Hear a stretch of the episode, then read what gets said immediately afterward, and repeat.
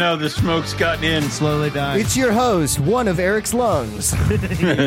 Quality check are available on the sidebar. Hold on, let me show. There we go. All right, I like that. Um, all right, welcome to another episode of Morelia Python Radio. And in this episode, since we haven't had carpets and coffee with Lucas for a while, we fig and we did carpets and coffee with me and Owen the other day. We figured we'd have mm-hmm. Lucas on, and I wanted to talk Woma pythons. I know you don't, Owen. I know it's I- not a bumpy it's scale. not that I- snake. Listen, it's not that I don't like Woma pythons. It's just that I sent the. I've had five over the years. I had a trio that were awesome, and I got rid of. And then I'm like, oh, I want to get back into it. And then I got my pair that I got two slug clutches from, and I'm like, clearly I'm not doing this correctly. And I sent them to Lucas, and then Lucas was like, these things suck and they're not pretty enough. And then he got rid of I them. also got a slug clutch. yeah. I- Oh, yeah. I forgot you did that. so what so means that, Owen? I'm Does that pretty technically sure me- it mean that you still bred was. them or what? no, no, No. you don't. That doesn't count till they're babies. I think in that particular case, though, like it's very Hmm. obvious that it wasn't you or I. Just that Yeah. pair was not fertile. Because, Yeah. I mean, Yeah. like once maybe that's a mistake. Twice you really But, like, fucked three it up. times? Three times it's it's on the snakes. Like Yeah. I Yeah. I like especially Woma. when the like next four Womas. womas I try to breed, I'll have perfect clutches. Yes. Per- perfect Yeah. clutches. You say yes. Quiet you. yes. so we're gonna talk the Woma pythons. Um, yeah. So, how many clutches have you had this season? Twenty. I I Oh, had of four womas? clutches. oh, I had Womas. Okay. four clutches of womas. So me and Owen were talking. We're starting We- here. we do We that. were talking the other day, and we were talking about when we go to a reptile show. Mm. So you tell me how it is out on the West Coast, but when we're going to the East Coast or Tinley Park, and you go and you're looking for Woma pythons, they're often kind of fugly. They're still Woma pythons, but they're not like Yes. Lucas Lee Woma pythons. well, it's or because everybody gets Miller line. Well, Woma everybody does what I was going to do. They get a pair of womas, and then that Yes. pair of womas produces. So why do you think that some species do that and some species don't? Do you think it's just a check the box type of thing? That some species have that differential quality. Yeah, Is like that what you're saying. Well, no, no, no. Like, like there's like breeders will like not be selective with. They they just get a pair. Just Oh. to ch- you know what I mean? Like, oh, I had Right. Womas, I bred them.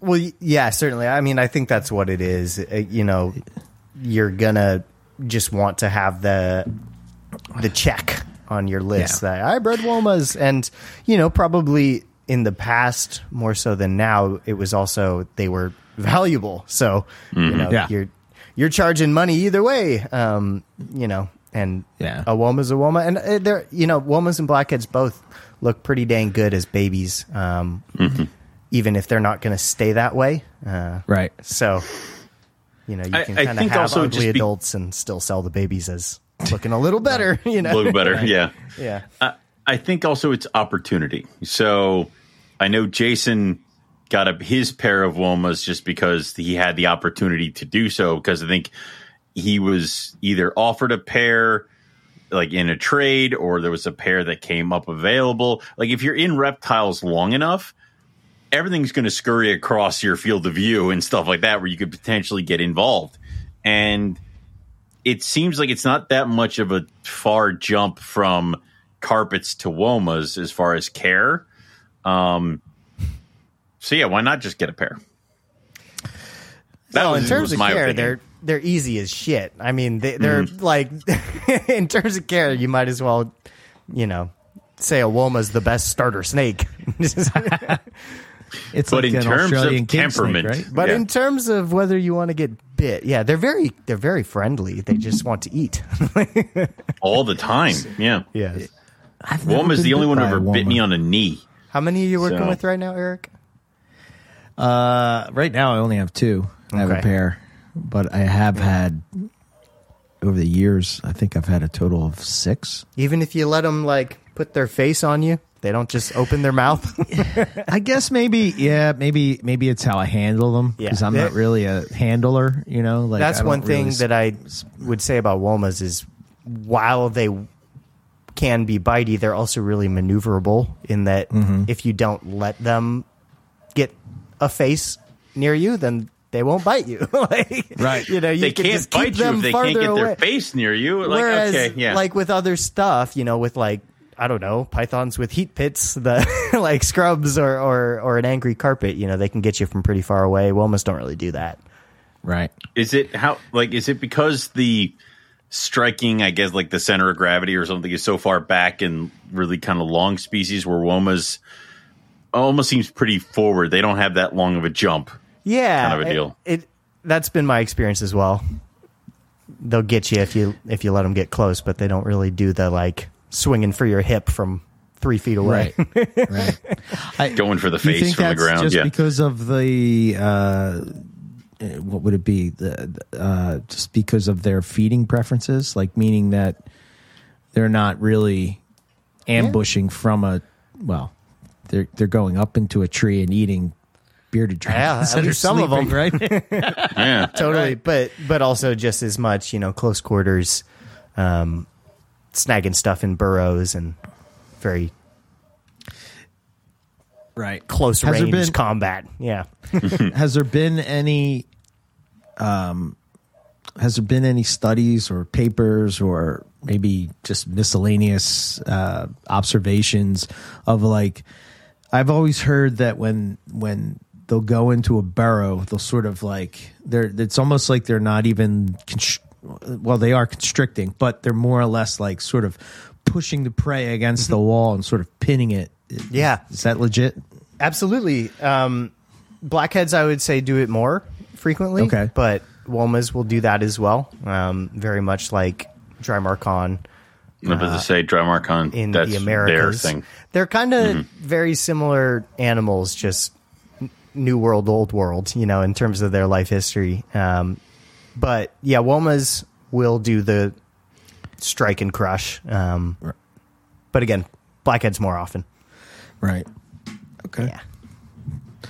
Can they have you? Do you have ones that are since you're working with such a big group of them? Are you working with some that are super chill and don't do that, or is it sort of like you're A lot you're- It's going to happen. So a lot of my like really reliably chill womas were some of the less good looking ones, but the ones I got earlier on in keeping. Gotcha. Um, and so I, I I've moved a few of those on. I, I traded some that were very docile, but you know a little more average, a little more drab looking. Right. And you know, as is the case with so many things for no reason, the pretty ones are all assholes. Um, so it's like the ones It's that I've the way. yeah, the ones that I've wanted to keep that have that really nice high orange or the looks that I'm going for are, are usually like mean because the universe just can't let me have nice things. So, um, so You can have one or the other. At this point, they're all pretty sus. Um, and I had one that was really chill and reliable to hold without getting bit, and then she laid eggs, and now she's a monster. So, ah, Yeah. yeah. Do you think it was that just that? Because I've always had it gone the go the other way. Like they're they're a holes, they breed, and then Really? they chill out. Yes, No kidding. Huh. I'll, especially with males, it's like, and maybe not even breed. They're a holes. They're picky about food. They go down for winter. All of a sudden, they're chill and they'll eat anything I put in front of them. It's like, please don't do that to me again. It's like, okay, so Yeah, I don't know. I mean, and with the Western Blackhead two seasons ago, you know, she was also really chill and then had her clutch and then turned into a demon. So I'm over two with that um, in, in terms of nice animals having clutches. And then I, you know, that, I don't know what the reason is. Um, maybe they're just super hungry because they Could be. put a lot of energy into those eggs. I don't know. but uh, I have, I mean, you, you mentioned snakes changing disposition after a cool down. I've had that happen. Um, or feeding preferences. I had the diamond that was a, a mouser that would only eat live mice, and then I froze her, and now she's eating frozen rats. So I'm very happy.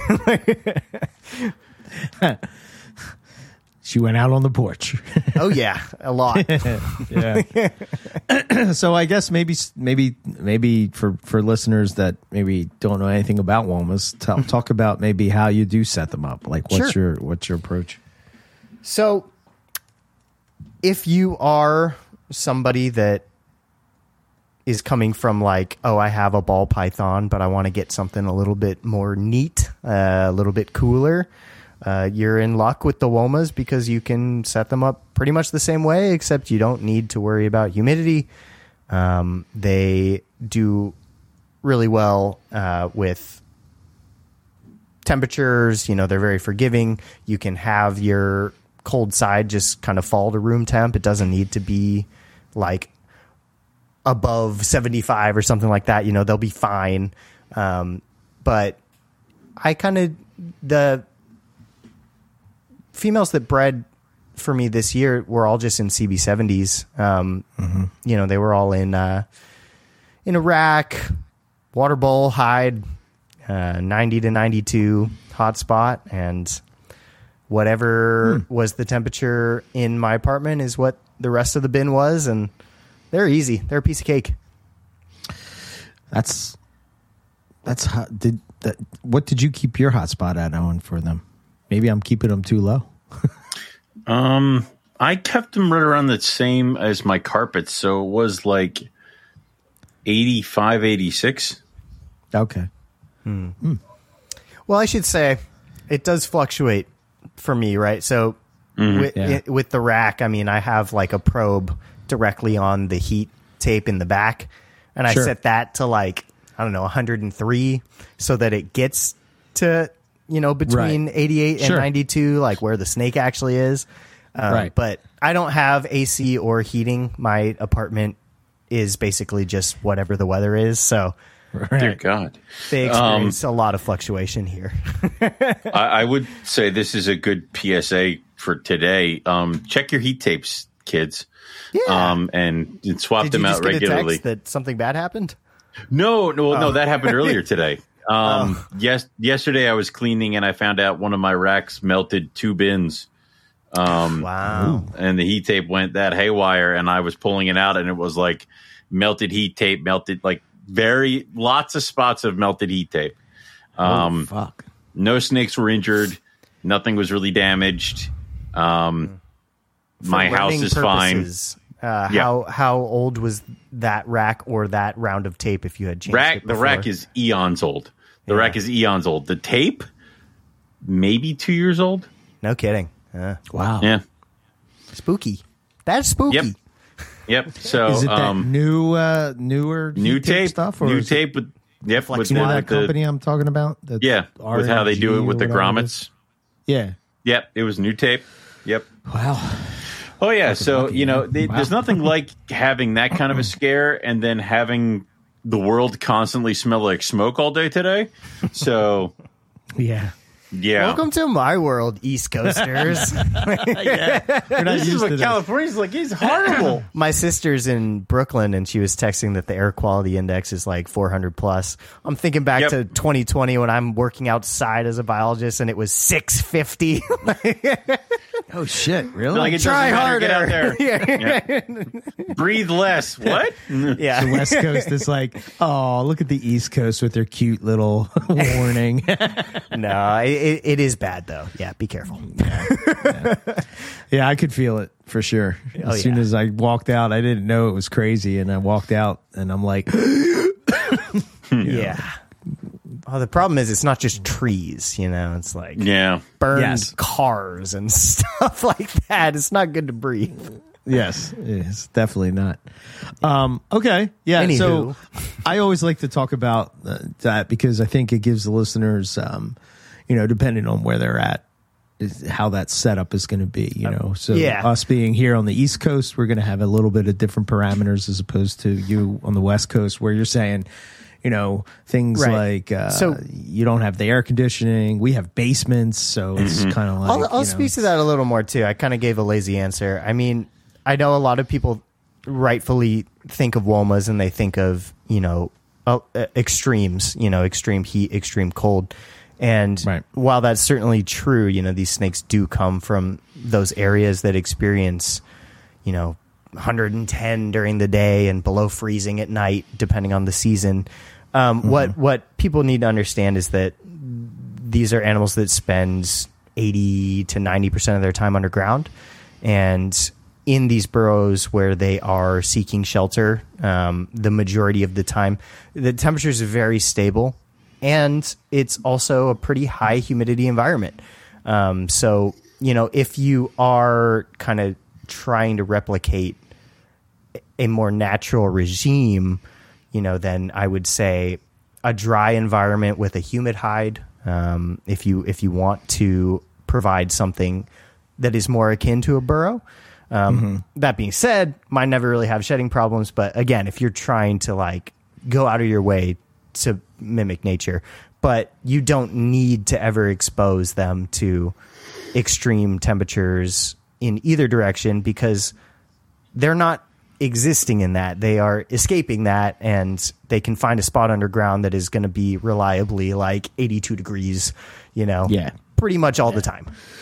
I remember um I I think the first time this really clicked in my brain about this whole idea of microhabitats with with animals is that the first trip that we went to Australia was well I think even in Northern Territory like one it would be like I don't know 100 degrees outside and you would Yeah. go into the cave and you're talking like 80 to 70 Yeah. to 80 you know I, I, I have pictures of shooting the temp gun like holy shit like That wow. was um, this is how things survive in this place well. That was that was at Kakadu too. They showed like there was the whole big um area, and then they said this is where like we assume like where we found like tribal artifacts and things like that. And it was insanely hot, and then inside where they assumed uh people lived at one point, it was like way cooler. I'm like, ah, I get it. like now I know why they were here. So Yeah. Well, and there's a kinda like- reason that the Womas, you know, their number one uh, habitat um, driver, that you know, the the main thing that determines whether they're going to exist in a region or not is those burrows. That's why the southwestern population is, you know, potentially extinct, is because they destroyed all the burrows to grow right uh, wheat and and things of that nature. So um, they can't exist without that microhabitat. Um, Right. It's that simple Right. for them. Whereas other things might be able to, you know, shelter in an attic like a carpet python. That's it's not a woma. right. yeah and do, blackheads don't have that same strategy right they're more they're not They as- definitely will use burrows, but they're not as reliant. It's not as much of a, of a of a life or death. I think that on average, in general, they're probably using you know rocky outcroppings and and you know exist in rockier areas more Right. often. Moving than- at night, kind of a deal. Yeah. Yeah, certainly. Um, but they will use it absolutely. Um, are these monitor burrows that uh or are they just taking advantage of any burrow that they can get Wombat burrows. They will use anything. Um, I don't think a study has been conducted to to test um, preference, uh, but I, you know, I know for a fact they've been found in skink burrows, the the yakka skink specifically, which is a, a an Yakka skink. Egernia, I think.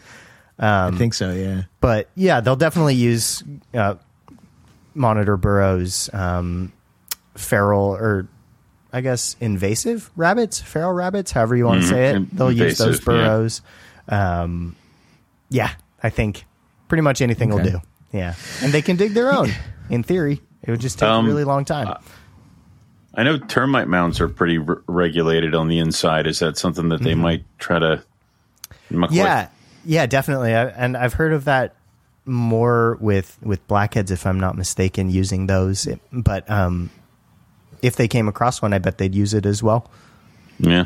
yeah anything to escape probably the the temperature and probably I doubt they'll be picky. keep that Yeah. humidity Yeah, and they're also using these. You know, they also want to eat. In most cases, whoever dug said burrow, you know, in uh, in assembling images for my thesis, wrapping up the the grad school thing, I found a lot of really great pictures of womas eating, you know, everything from rabbits to sand monitors, and you know, like the, Wow. it's pretty impressive to see a varanid down the throat of a woma because in captivity womas are so derpy and we think Yeah. of monitors as being so badass and smart and it's Right. just like sometimes the woma wins and i don't know how like It, surpri- it, it surprises the sand monitor where it lives while it's sleeping. Yeah, it's like, eh, yeah. the woma's like la la la la la ah, bite yeah like, Yeah. Okay, and then like, I okay, so pretty base. I mean, I, so when we were out herping this past trip, we were sort of talking about um, just like different setups and stuff and whatnot. And I know that we've sort of were talking about like when it comes to Woma pythons. I think is it. I don't know about you guys, but as we're herping and you see like you're out in the out in the wild and you see like uh, you know. Uh, just the just the, the the habitat and you're looking at it and you're like oh man that would make an awesome carpet python cage. Oh man that would mm-hmm. make an awesome woma python. Oh let me take a picture of this so i can you know look back It- and it's and fun when it. you mm-hmm. see Yeah. like Yeah. the picturesque scene from the science Yes. book. Then you're like, the snake should be right there. it's like, and it's not. It's, yeah, why was it over there under a piece of shit Piece of shit, under like, a yeah, right. It was car door tire. Like, Yeah. i think like uh utah in particular because of the orange uh rocks Yeah. and stuff it really reminded me of um of the nt and uh I don't know. Just everywhere we went, I was like, "Oh man, that would make an awesome, you know, Antaresia enclosure You- or whatever." The problem is, But- is and yeah. you did this in the NT is you would do that with that would make an awesome enclosure, but then you also did the that would make an awesome album cover with me up there with a guitar, and it's like, Yeah. all right, that was so it Both was either can a be cage true. or an album cover. Yeah. Both can be happening. just make it a, a walk-in enclosure and then move over snake today's you just play with your picture guitar. day. Yeah. right? Yeah. Um, I should uh I should say too, I mean, I know I, I mentioned like the the clutches for the most part last year were all in CB70s, but now that I'm kind of moving my collection to focus more in that regard, I have kind of moved things around and I put them in 4x2s now with, you know, UV lighting and DP projectors and all the fancy stuff. So they could do that too. I, I just, you know, really want to reiterate that they're pretty adaptable. So, so Yeah. how many more holdbacks do you need before I could potentially steal your diamond pythons away from you? No. I was like, None. None. All right. you I'll got the check. diamond python I'll, bug, buddy. I'll check next year. so, No, I, I think that uh, I think those are gonna have to stay. I'm sorry. all right. No, uh, like I said, I'll check next year. No, Ask actually, Eric. I can be patient. My He's uh, very patient. my good friend and partner on a lot of animal projects, who's also my neighbor. Um, we are setting up some outdoor enclosures for our Oh, diamonds to go on his balcony back there because. Um, you know, we're, cool. we're neighbors on the second story of an apartment complex. My balcony has full sun all the time, and anything I tried to put out there would just cook. So I Die. like vegetable garden. because, Yeah. But his is pretty well sheltered, and so it, it would be perfect to put some animals out there. So Yeah. we're Nice. gonna go ahead and do that with the diamonds. Do you think the Womas would do good out there? or an outdoor uh, enclosure? Eh. I don't like putting something. Oh well, in okay, so on that balcony, I mean, I guess sure, but like, mm-hmm. I don't like the enclosures we're putting together are more like vertically oriented. Um, you know, whereas like a Woma, The woma would just stay on the bottom. It would just kind of yeah. have like a small footprint to sit on the floor, right? But yeah, talking about you know folks that actually have a yard and would do you know outdoor enclosures that involve ground and dirt, um, I would be wary because they they can dig out. you know, right. like, I, yeah. so you know maybe yeah, have a concrete floor or something. There needs to be a bottom to this. Uh-huh. Like you can fill it with dirt, but there needs to be a bottom. It's escape proof, yeah, right. Yeah percent. Whereas I wouldn't be as worried with a carpet doing that. Well, yeah, we well what we were talking about was just like you know different ways. Uh, some I, I I can't remember who I was talking with, but we were talking about just the fact that womas um, need more humidity or having a humid hide or having i think maybe it was justin and he was talking about how he was trying mm. to make a uh, you know like a a rock type of termite mound type of thing to where the, the, Yeah. they could go down and I I think I'm pretty sure Justin said, and I kind of remember this back in the day where he would have his Bredl's enclosures and he sort of had like the, um, oh God, what's his name? Um, Bob, not Bob Clark, um, Bob Applegate, how he had the, the, the like the whole like sort of how he would have like the PVC pipe in the mm-hmm. cage and it would go down into a tub so mm-hmm. that they would mm. go into a tub. I think it was Rob was telling me that there was somebody who had this enclosure that sat on top of a trash can and they filled the trash can with dirt and rocks and everything. And Yeah. the majority of the time the king snakes just spent down in the in, you know Dirt and the in rocks. Yeah. you know I love mm-hmm. stuff like that. I mean, I yeah it, it takes a big time Sure, and space yeah. commitment to give that to an animal and really limits like how much you can be doing at one time but sure but it's badass right to to give them the ability to do that Yeah, yeah, hundred percent. Have you noticed any behavior differences when you've used like UV or the heat projectors or anything like that? As far as in womas no no, No. in other stuff yeah but Yeah, no yeah, yeah. womas are are pretty consistent with their aloof and inquisitive nature um i don't know i, I think they I can just see them better now because of the lighting. But yeah, Right. Yeah. I mean, they um, they always will do the digging thing, which is is so great. That's so cool. and so yeah, I fun to love see. that. And you know, some folks that have bought Woma babies from me this year um, were asking specifically like how they could do a setup to encourage natural behaviors, and that was one of the suggestion uh, suggestions was a, a really hefty substrate layer if you want them to have the ability to to dig because they will. Um, so that's fun to see, but they do that in the bin and they do that in a cage. It doesn't. You know, yeah, both, I mean, in both cases, they have nowhere to go, so they're just moving dirt around to like move dirt around. But right. it, yeah, it's cool to see regardless. Yeah, yeah. I think the first time I saw that was on some some, some I don't know Facebook video or something Yeah. like that, and it just popped up, and I was like, "Oh my god, look at this! This is so badass!" Just like Yeah, scooping it, you know. it's awesome. Yeah, they do it pretty very, very cool. consistently. At least um, the ones that I'm working with here. really It's not hard to not hard to to catch them. Nice. Okay. yeah. So, what's your what's your feeding regimen like?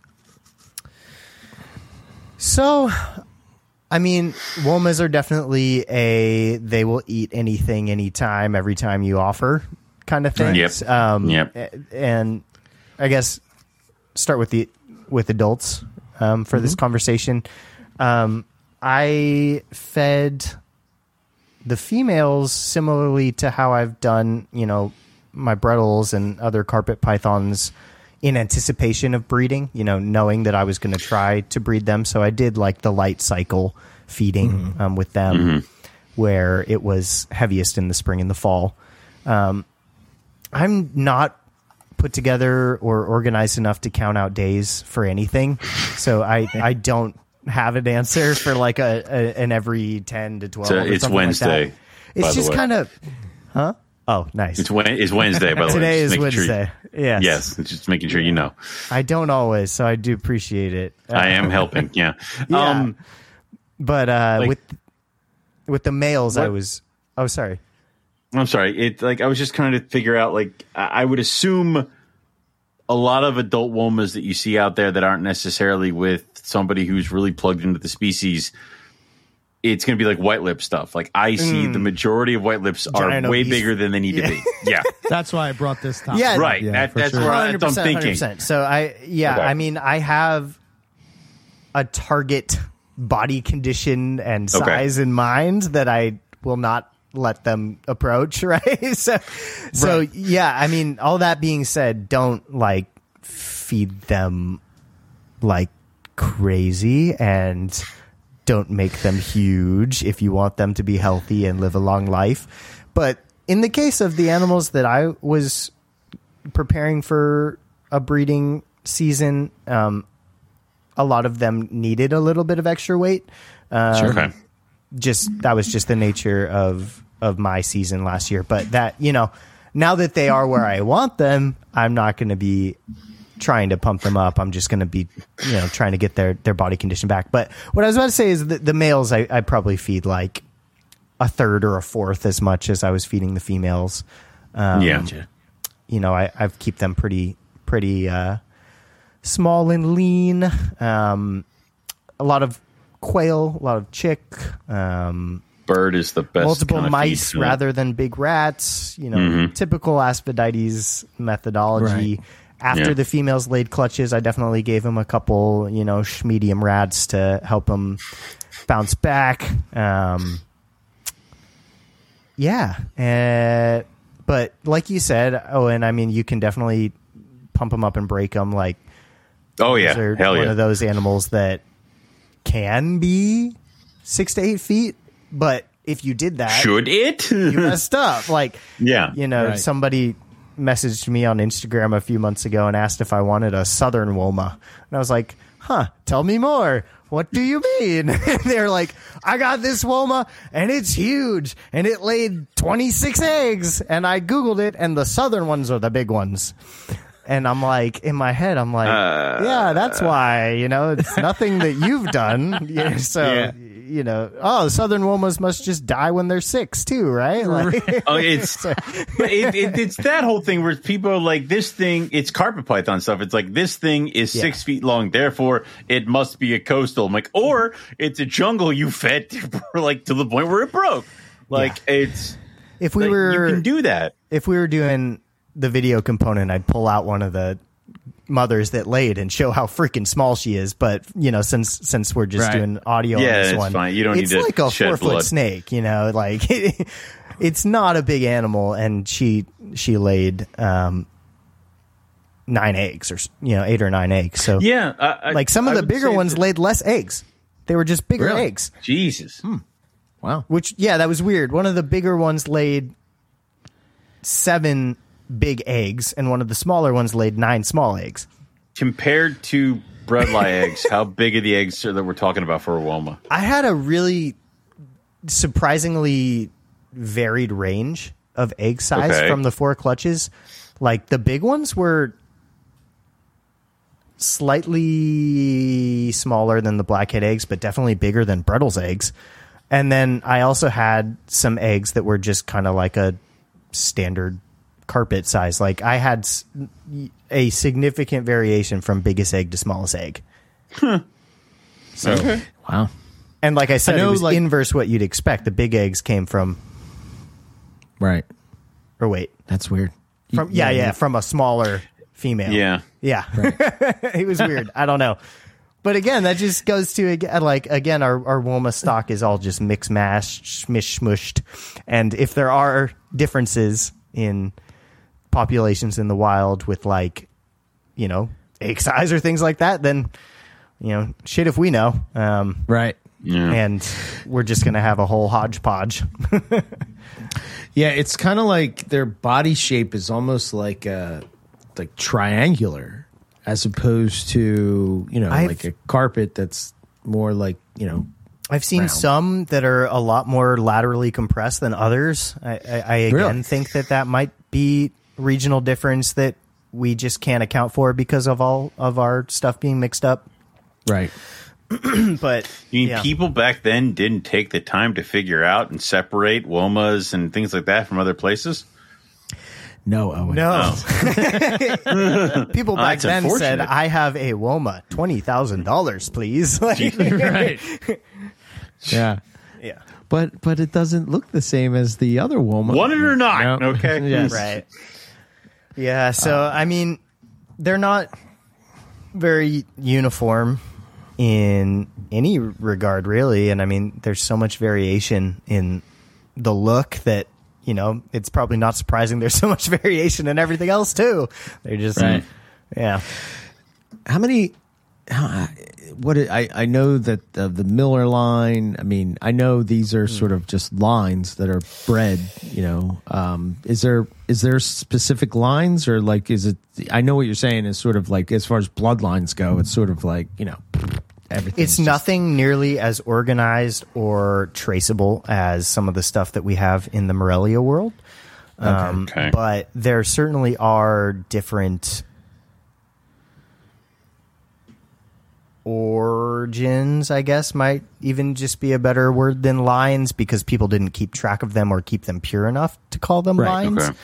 Gotcha. Um, but there are, you know, certain known founding events that people don't really like to talk about. But you know, I it, and then apparently there was some Cassette that came in from you know he you know, Billy Bob and from Japan and blah blah blah blah blah. You know, there's all the stories, but it's like whatever. Uh, He said, she said, believe who you want. So people talk about lines in terms of the people that produce them consistently for a while. You know, Artavilis, um, Barry Miller, Rare Earth, Yeah. et cetera, et cetera. But that doesn't necessarily refer to a founding event Or that Right. they're separate because or that they're different. Yeah. Yeah, yeah I mean, it's like the whole Artavilis diamond got a lot of his animals from Todd Trowbridge, who was best friends with Doug Price, et cetera. et- You know, it all just kind of Right. is like this never ending game of what are the monkeys that link arms? What is that called? You know what I'm talking about? uh, barrel of monkeys. Yeah, Yeah, it's all just a barrel of monkeys. yeah. so like the re- the reason I asked that right is because I have this one that Keith gave me, um, and it's uh it's it's not as orange. It's it's more yellow or Yeah. And um, I was looking back on my notes, and it's it's from uh, Miller's pastel clutch, right? So I guess I, I hmm. sort of take it as like they I get the feeling that like when you're sort of working with that, it would be similar to like saying, okay, this coastal is you know like peppered, and this coastal has uh, you know I, I don't know what it would be. Like it has a specific phenotype that you're sort of saying it's not necessarily a morph or whatever, but it sort of has this look that you're sort of like trying to refine. You know? yeah, or like Derek Roddy's tangerine Yeah. line, like stuff like Yeah. that, right? Like you're breeding for a hue. Um, but I think w- womas complicate that because, like, you know, obviously selective breeding is selective breeding. It it Right. works, but they also Right. just kind of have variation. So, um, you can you can breed for certain things, but that doesn't necessarily mean that the whole clutch That is is- going to be that. Um, Sure. you know, you're going to have Yeah. some that look better than the parents, some that look just like the parents, and some that look like the, those uh, those average looking ones we were talking about earlier. Um, in a lot of cases, although I would say the main clutch that I was excited about this year of like the two like most ridiculously orange animals that I've been able to get my hands on. All the babies were crazy, so I'm contradicting myself Really? as well. Don't look at those. Look at look over Yeah. here. Yeah, That, but that's the thing about genetics, right? Like some some things might just some traits might be stronger than others, you know, in terms Right. of how they're inherited, and some of these super orange belly traits seem like they are pretty heritable. Um, when I was working at, at GX3 in Sacramento, they had a Woma that had like a pretty consistent black dorsal stripe, and even though the two females he got paired with didn't, like that trait was just heritable as hell, and like all the babies came out with a black dorsal stripe. Um, Right. So I don't know, it's interesting. Yeah, yeah, I, and you know, I I think that uh, well, Art is somebody that sort of stood out to me. Yeah. um, say ten years ago, that was sort of like one of the only people that were. Now you've sort of taken that torch, but Art- like really working with amazing, like like you could tell, it's like the Andrew Paris of Woma pythons. You know what I mean? Like he's handpicked each. Yeah, Art had amazing stuff, and he mm-hmm. still does. And he's local to me, and you know, I've been fortunate to have a lot of conversations with him. He got, you know, a little frustrated back during the time you're referring to when he was producing incredible womas because Yeah. The vast majority of people didn't care, and it was Correct. You know, Yeah. I can go get a Woma over there for 250 bucks. Like what what is what what I don't care that yours might be like more orange. So, you know, it, it just sucks. Like Yeah. that's an instance of somebody that might still be super you know passionate and and more around if people actually valued quality and hard work so you know Yeah. he's he's doing a lot more with Egernia and stuff these days um Oh, cool. Yeah. Okay. I hate how they It's like just- the pro the, the hobby sometimes just sucks the passion out of somebody like that. And it's just like, fine, I'm leaving. And then everybody's like, wait, why? Oh. where'd all it's like, those well, pretty ones go i Where'd all yeah. the pretty womas go? It's like, well, How fuck do I you. get one of them? But then you have the people that did care and had the Yeah. foresight to put together quality pairs. Justin Julander, our, you know, doc, Dr. JJ has some Yeah. amazing womas, some of which he got directly from art. And, you know, the, the cream will rise. Yeah, I think of when I think of like top quality womas in the U.S. I think of you, Justin, Brett Bender, um, obviously Art, but like you're saying, Dan it's Vermelia, really man. Got to get him Dan in there. Vermelia, yeah, yeah, he's another one. You know, just like really top notch, amazing animals. You know, super clean, super you know orange. The bellies are just like you know Yeah.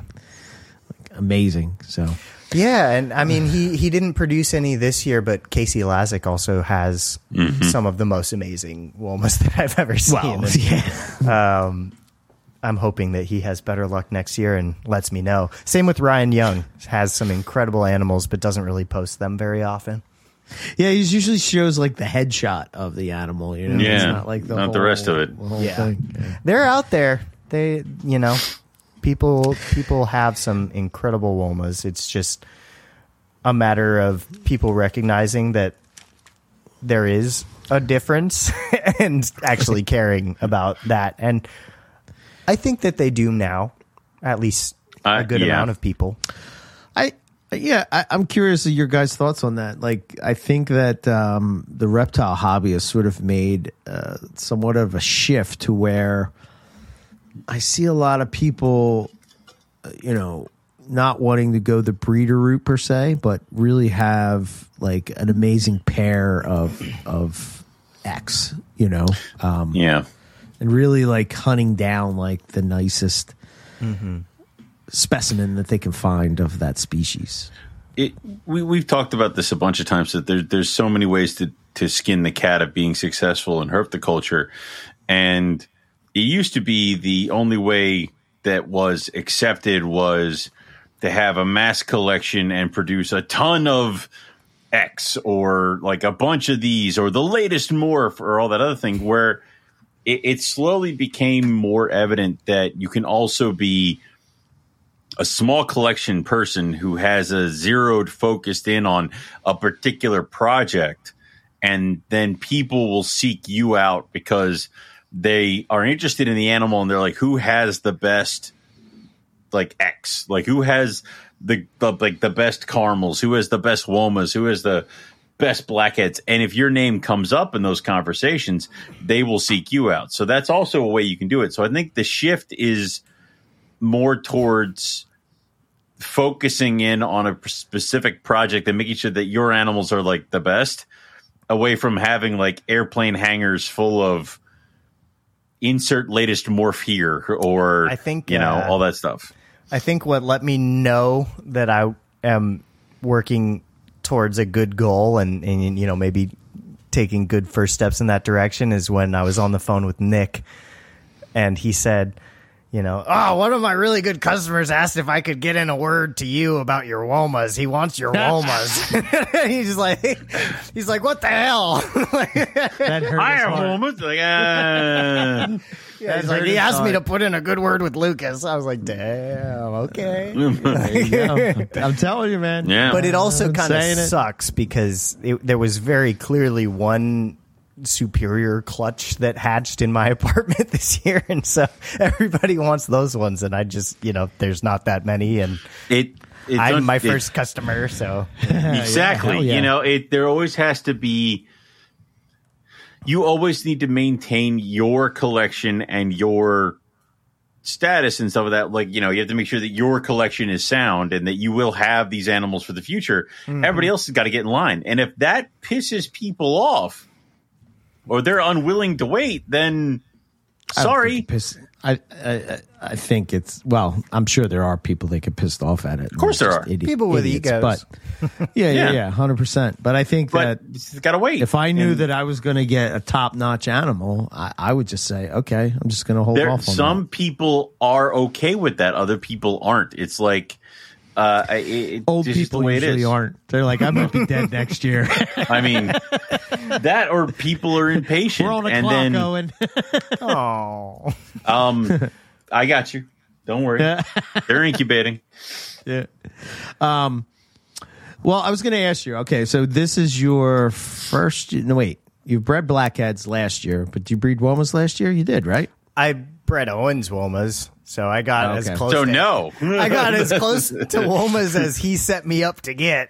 okay, fair enough. I set you up for success. You No, coward. no, no. it's- I'm five for five in getting eggs. That's how I'm looking at it. what has been your biggest lesson that you've learned you know uh, from breeding womas as opposed to breeding other stuff even if it's breeding blackheads or or Bredli or any of the other garter snakes or anything else that you've bred Garter snakes are fun. because they're pretty I, I think from what i understand they're pretty straight ahead to breed correct Yeah, I wish there was a lesson. I just I have to like defer to the Owen Classic for this one. Like I put the boy with the girl when it was raining and just eggs came. Like I, I wish that I learned something. Fair but- enough. Okay. I, I guess Uh, one thing I learned is that there's I'm so proud.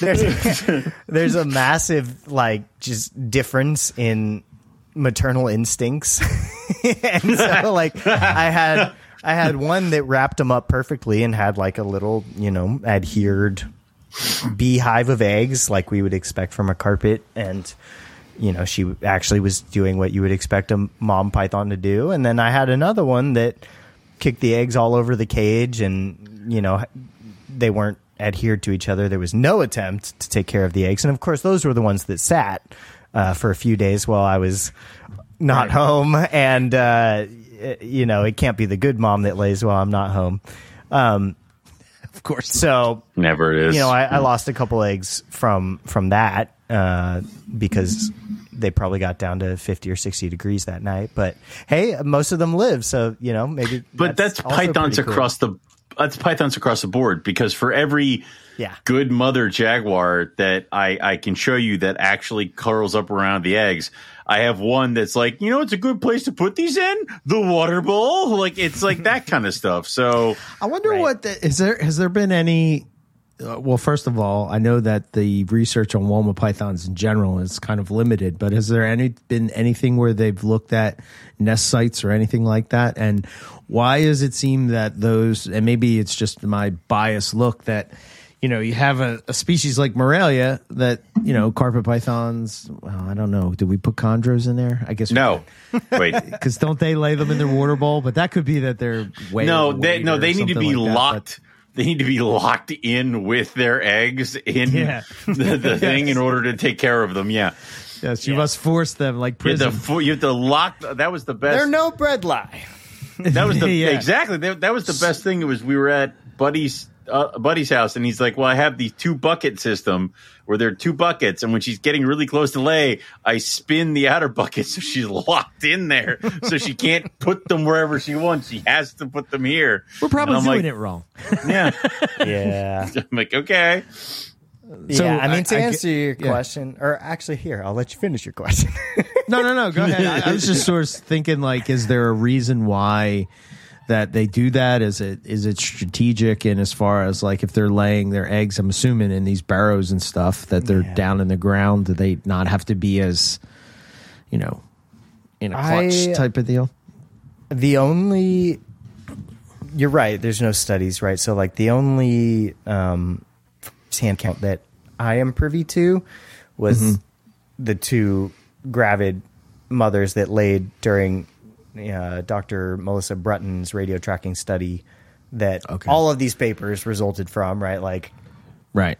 pretty much everything on womas in, in the literature is from her dissertation. So, you know, sh the, these two snakes both laid their clutches in the burrows, um, and she observed mother Woma, you know, leaving to bask in the sun and take the heat back to the egg. So, um, that would infer to me that she's going and wrapping around that clutch, but she's not doing it at all times. Um, but that's still a lot better maternal instinct than we see in captivity in on average with with womas you know they're kind of notorious for not doing that even though Right, sometimes yeah. they do you know chad gray was able to get the maternally incubated clutch and i had the one that did it perfectly and maybe could have gone the distance who knows i didn't give her the chance but uh you know um, It's the exception, not the rule, right? I guess- yeah, yeah,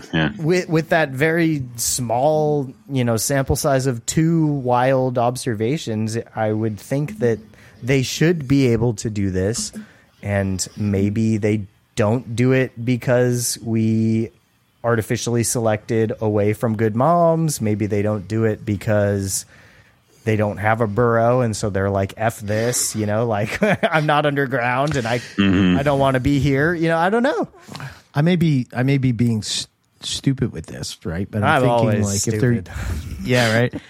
Um, I was thinking bury the mother with her eggs underground. bury her Just dig Well, a no, hole I'm- and I'm then go back. of- go back in two of mon- months and dig her up. Yeah. I'm thinking of monitor lizards, right? Yeah. And aren't monitor lizards very specific about laying if the nest Some- isn't like some like, isn't there some species that are will very not lay. particular Yeah. and they can become egg bound or whatever? not So just maybe it's- monitors i mean Strophurus is notorious for that too right and just not wanting Oh, okay. to lay and getting egg Right. bound and kicking the bucket which is why i'm Right. terrified Cool. of them Yeah. Yeah, Why'd say it like I that? just think that maybe like yeah, maybe it's maybe it's a it's a it's a nest thing. Maybe it's a I don't know. I don't know. They're the kind of things I just yeah No, maybe. I mean, it, you make a good point, and and it could very well be that. Um, I don't know. I like. I, I kind of like Lucas' thing of um, we. set it and forget it. No, no, no. We we we kind of we kept cherry picking. We kept not having them incubate, and we kept kind of taking the eggs. And I, I think we've moved so far away from maternal incubation. I, I don't think it's even something that's a conversation that has that ha- is had with Aspidites. It's like eggs, cool, and they take them. Like I don't know about any maternal incubation. yeah i mean of course the ones that don't wrap the eggs in the wild don't make babies They don't live. and Yeah. so i Right. think that uh, in general we we under estimate the power of the artificial selection um, and what that's going to do to the captive animals that makes comparing them to the wild animals just really pretty Yeah. pointless Yeah. Yeah, sometimes it's uh it's it's almost like comparing two different worlds, you know? It's like are they even the same because, you know, it's it's I don't know, we talk about this all the time and Rob was just on Project Herpetoculture where he sort of talked about the the cosmic octopus thing and trying to Ah, the recreate nature in the cosmic box. yes. trying to recreate nature in a box is, you know, Right. um yeah you're never going to be able to hit you can't recreate the sun you can't re you know i mean Yeah, you- we can come close to certain things yes heat uv all those kind of things That's but- where I always yield to the rather than considering it naturalistic or enriched. I think it's more apt to say controlled deprivation. Um, yeah I like that you know, yeah yeah, It's, But- it, you're doing the best you can with what you got, and yeah. It, yeah, pales, pales in Yeah, oh, yeah. comparison. oh yeah, yeah. i think i think that the the idea of of trying to keep them more naturalistic for me is really comes down to seeing those natural behaviors right Right. Yeah. And I think not there's a s- necessarily trying to recreate nature Right. And I think there's a spectrum of how strong traits and behaviors are in mm-hmm. sticking around. You know, I think mm-hmm. some might be easier to kick with a few generations in captivity, whereas others die hard. Um, Right. I don't think that they all have uh, an equal staying power, if you will. yeah that makes sense Um, and I think, uh, oh crap, I, I did think I thought something good, and And it's gone now, it's and- God, It was gonna be. It was gonna be the great thing. Oh, that was gonna no. solve every problem we've ever. And had. now we have to wait. Like Oh. now we don't know what. Well, no, I was just going to say. I mean, the I, I think it, it in many cases is directly like inverse goals, right? Like what we want Mm-hmm. in a captive animal versus what does well and passes along their genes in the wild. Like I think that that in a lot of cases is Yeah, yeah, diametrically uh, opposed. Um, Yeah. So An aggressive killing machine will be the one that passes its genes Right, on and in maybe the wild. the animals that do the best in the wild are so freaking stressed and high strung beyond belief that they like just kill over and die when we're trying to Yeah. establish them in captivity. Yeah, and they're like right. derpy friends are the ones that are like, yeah, I'll breed here. You know, like this is cool. so. What is that Joe Rogan thing with giraffes? It's like clearly they're totally fine with captivity. It's like ah yes, yeah, Another day, without no any lions. Yeah. Somebody will put an apple in my long tongue. exactly. Like you yeah, so I don't have to I, try. I really don't even think it takes that that many generations to like, you know, artificial Oh, no. selection the hell out of No, no, no, whatever. I mean, how many Right. how many species do we have where it's like this is the wild caught one? It's aggressive. It's an asshole. The babies It's are dead. hard to eat. It's and then dead. it's dead. But, but it managed to breed, and we have three have or four generations in. They will eat captive bred white mice at like day two, and, and they're not even supposed to eat mice. right. they're and it's supposed like, to this eat is a some kind of bird eating animal. It's like it doesn't something. care. Yeah. Right. Yeah. Yeah, That's crazy. So I, I, I yeah, I just I would have to They've defer adapted. to, what is it? to that. White lips have adapted Yeah, to throwing sense. up hairballs because I can't understand that, man. Well, that it's. I think it's because they're not used to eating mice. I was listening Yeah, to that episode. You were talking about like, did we ever answer the question whether the rodents existed or got dropped off on like Spanish ships or something? Like, I mean, how far na- back you want to go? It's uh. like, it, I don't know. yeah. Too many questions. Oh, what There's is too native? What is native if What is everything not came native? from somewhere else? I don't. Yeah, ah, chew Nothing on that. native. Chew on that, When- bitch. The when problem does an is the problem is become you- native. The problem is you sit there and you'd be like, it's not native because it came from somewhere else. But then you're like, but if it slides perfectly into an open area, like an open little niche, Uh-huh. And it's all about then- timescales.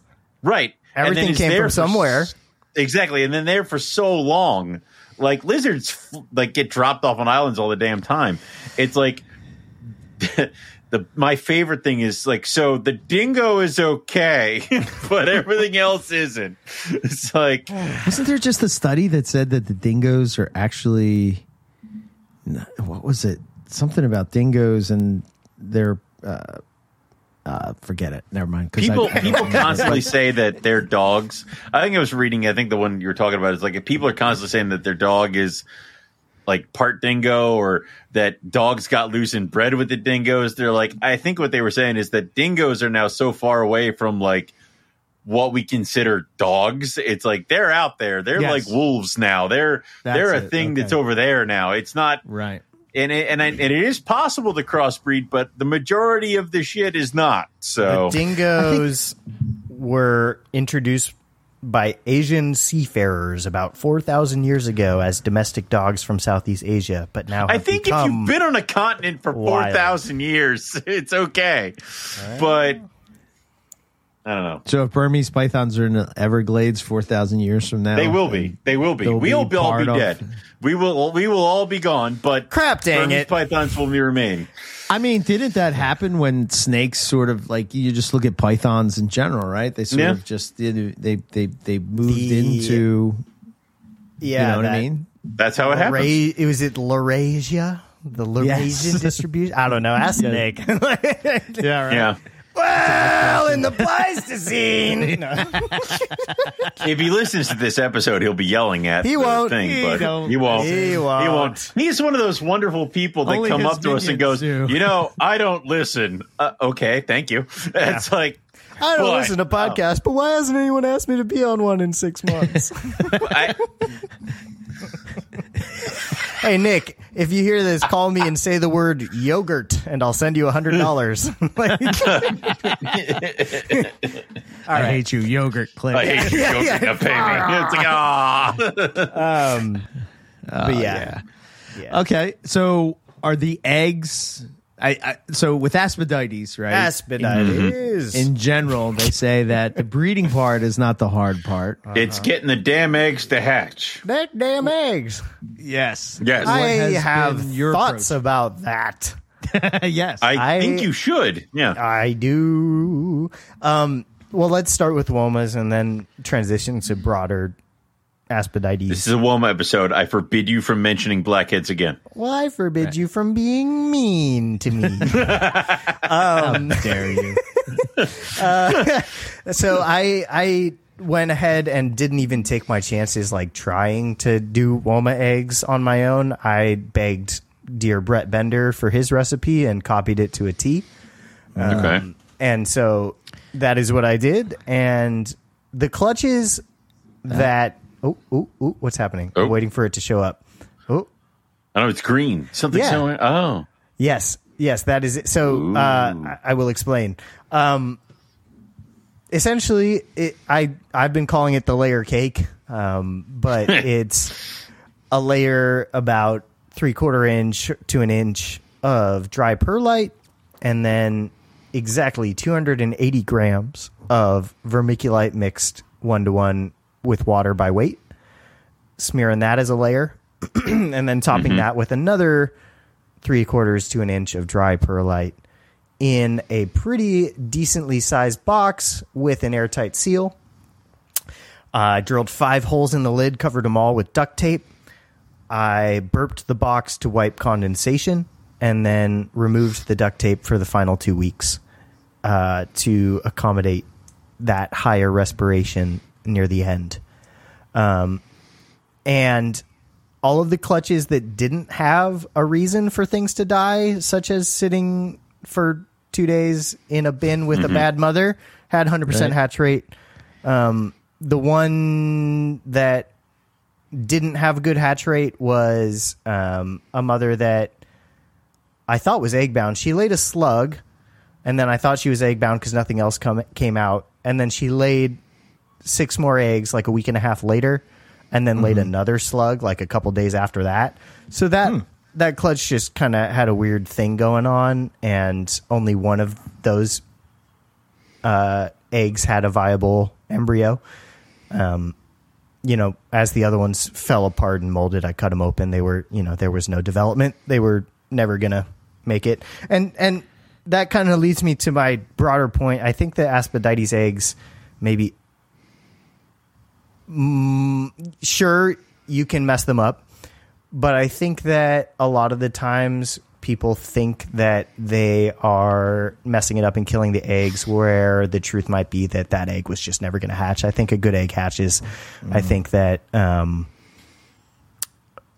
dead embryos for some reason happen and then as a result as that egg's breaking down moisture comes out from within the egg and people look at it and say ah shit there's a drop of water on my egg i must have got him wet and killed it no i think it died and leaked water uh, and it looks exactly like a drop of water fell from the ceiling but you know that that's more a blackhead but yeah whatever uh, the, the incubation thing that i just said that i learned from brett bender worked great Beautiful.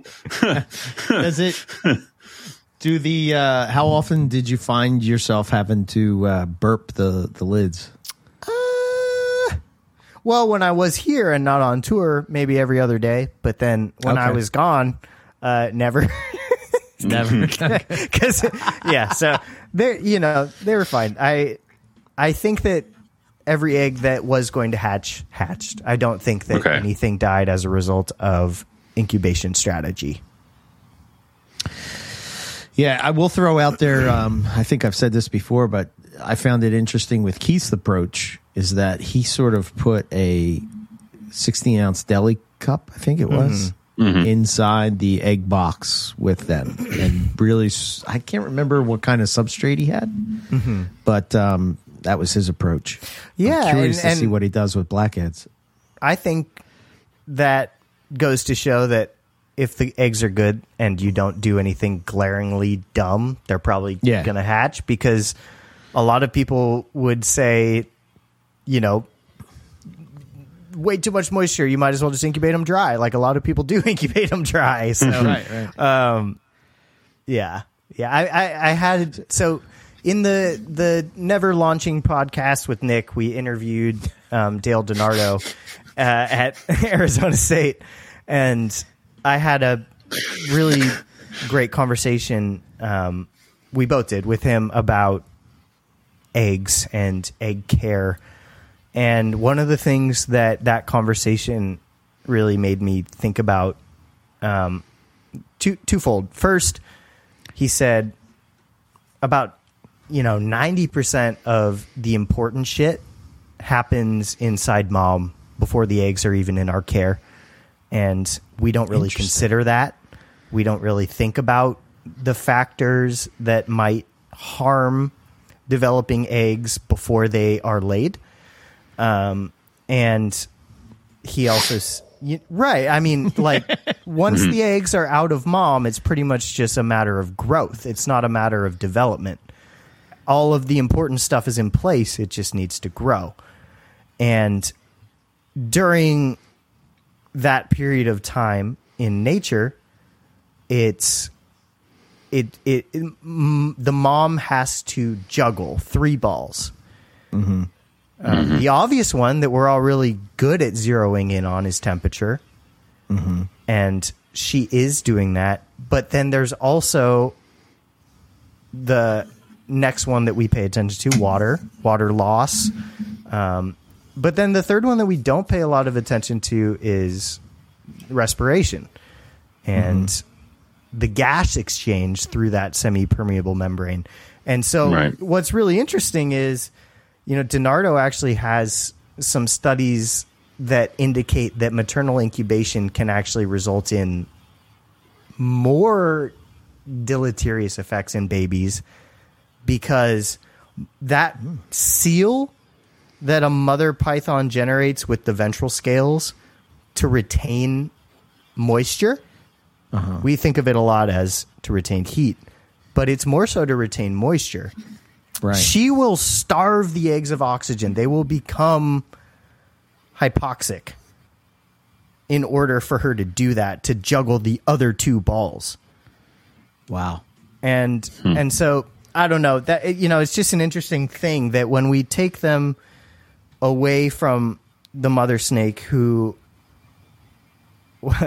with with the context of everything we already talked about that ours probably aren't because we already fucked with them. In nature it's millions of years of evolution that has encoded her ability to juggle those balls successfully. When we take Right. them we are kind of really just like mainly managing the temperature ball hoping for the best with the other two balls Right. but we're not actively like like it's when she is focusing on one she Right. is neglecting the other but it's all controlled chaos we just kind of like let it all ride you know what i mean Yeah. Um, and and because hope for the they're super, they're probably more resilient than we think. They hatch. But yeah, that's uh, wow. There's a lot to You know, think about, and and but but that you know to take it back, that like the majority of development happening before we even get the eggs made a lot of sense to me based on you know specifically aspidites things where you know you see somebody gets a clutch like me last year and they didn't even have time to fuck them up. Like the things are melting mm-hmm. like three days later. I didn't Yeah. do that Right. I didn't Yeah. have time to do that. Like they, they, they were born Right. dead, you know. So Right. anywho, Yeah. yeah. And maybe that's that's, because I uh, kept fucking with her. Maybe they were born dead because I kept palpating her and and messing with her to you know see. You know, it's like there's all these things we don't think about.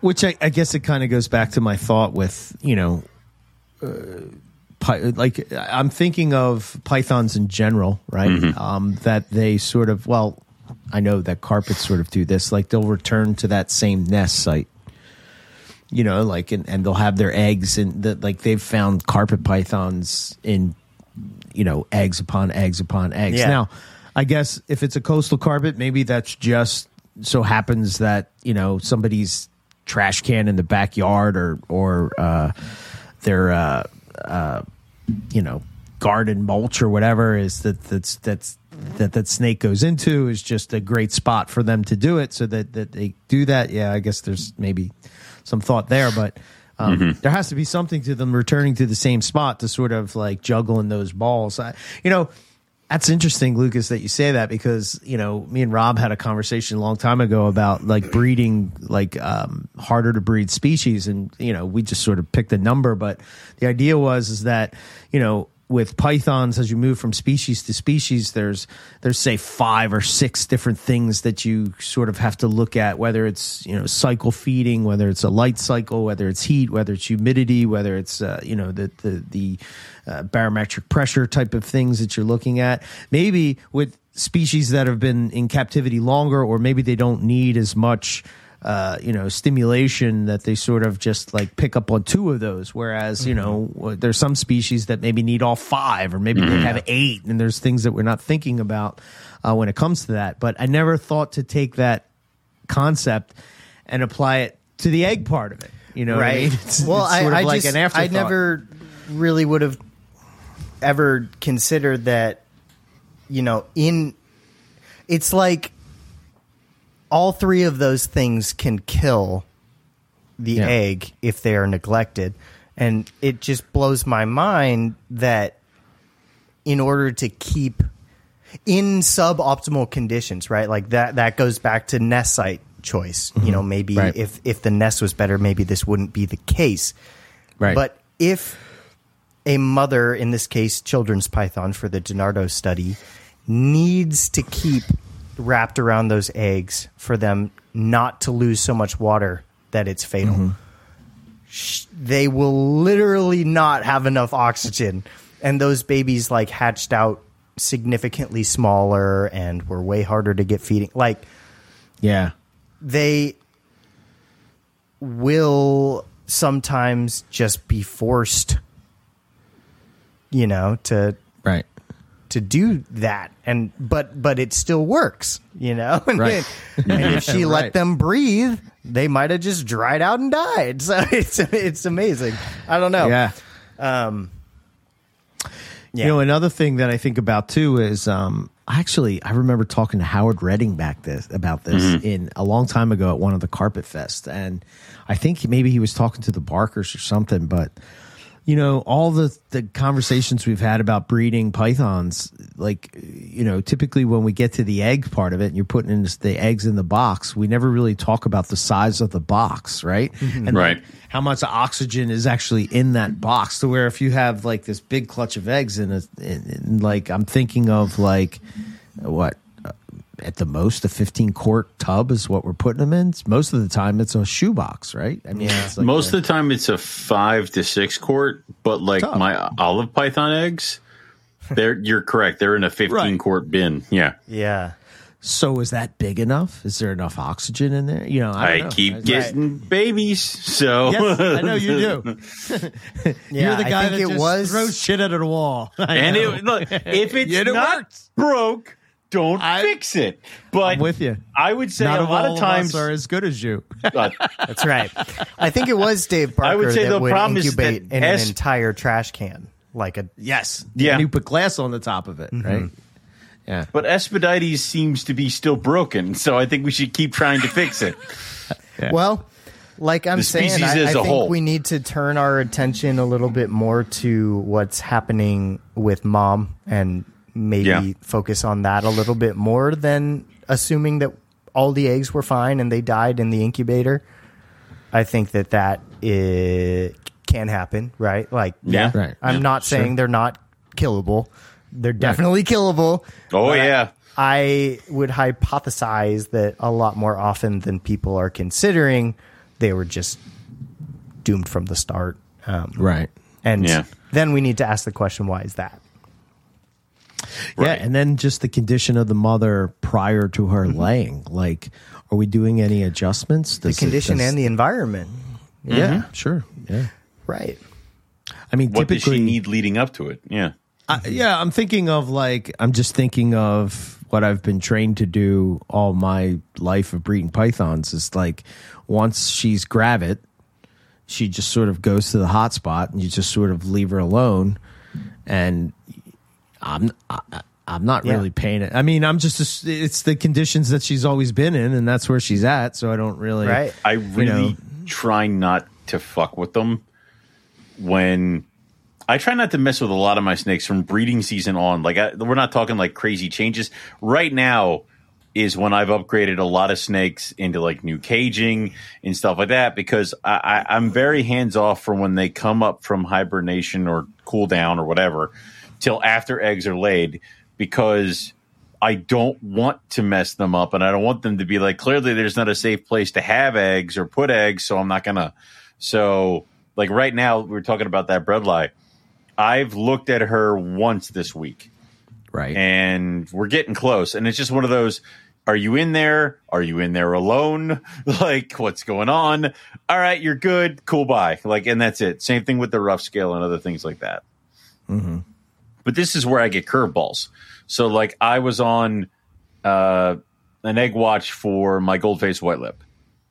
And now she's blue. And i'm like wait a minute. You were supposed to lay eggs. Like you were not supposed to get blue. So now That's what's it's happening like to my cle- blackhead. right. It's like, well, clearly, once again, I have no idea what the fuck's going on down here. So, the year of the second blue. yeah, but then I, I guess I'll see what happens after this one because she's refused food and now she's gone into a shed. So it's like, all right, she's going to peel and then in four weeks she'll have eggs. She's going to refuse food the whole way there. And I'm like, I can't remember if she did this last year or not. So, I don't know. Hmm. yeah, that's. I don't know, man. yeah. Yeah. I've I haven't heard that until you two have told me that tonight. you know? man. Never a dull moment. It's, Yeah, as it's soon as you always think you got it figured out, it's like exactly, you and know, it's always curveballs. Yeah. yeah, Yeah. As a side Okay. note, you guys know how I've been like desperately trying to find a rubber boa for like the entire time you've known me. yes. Is it like we're trying to find a And I like- we're trying to find one in the wild, right? Yeah, yeah. I'm in like, the 'cause we can get you rubber boa. No, no, no, in the But, wild. yeah. And I like go where they're supposed to be and still haven't found one. My friend just found one on the beach, like next to the ocean beach. Son of a bitch, man. Yeah, I'm very upset. But anyway, back to the topic. I would, I would be too. I would be furious, like, almost what as is furious it as. Oh, going in the ocean? Like, It's like it's almost as mad as when my friends keep going places. They're like, "There's so many sidewinders," but then when I go with them, they're like, "It's not a single sidewinder." Yeah, So, just on a on an interesting thing, real quick with sidewinders, my experience and the two times that we've looked for them, it's always windy.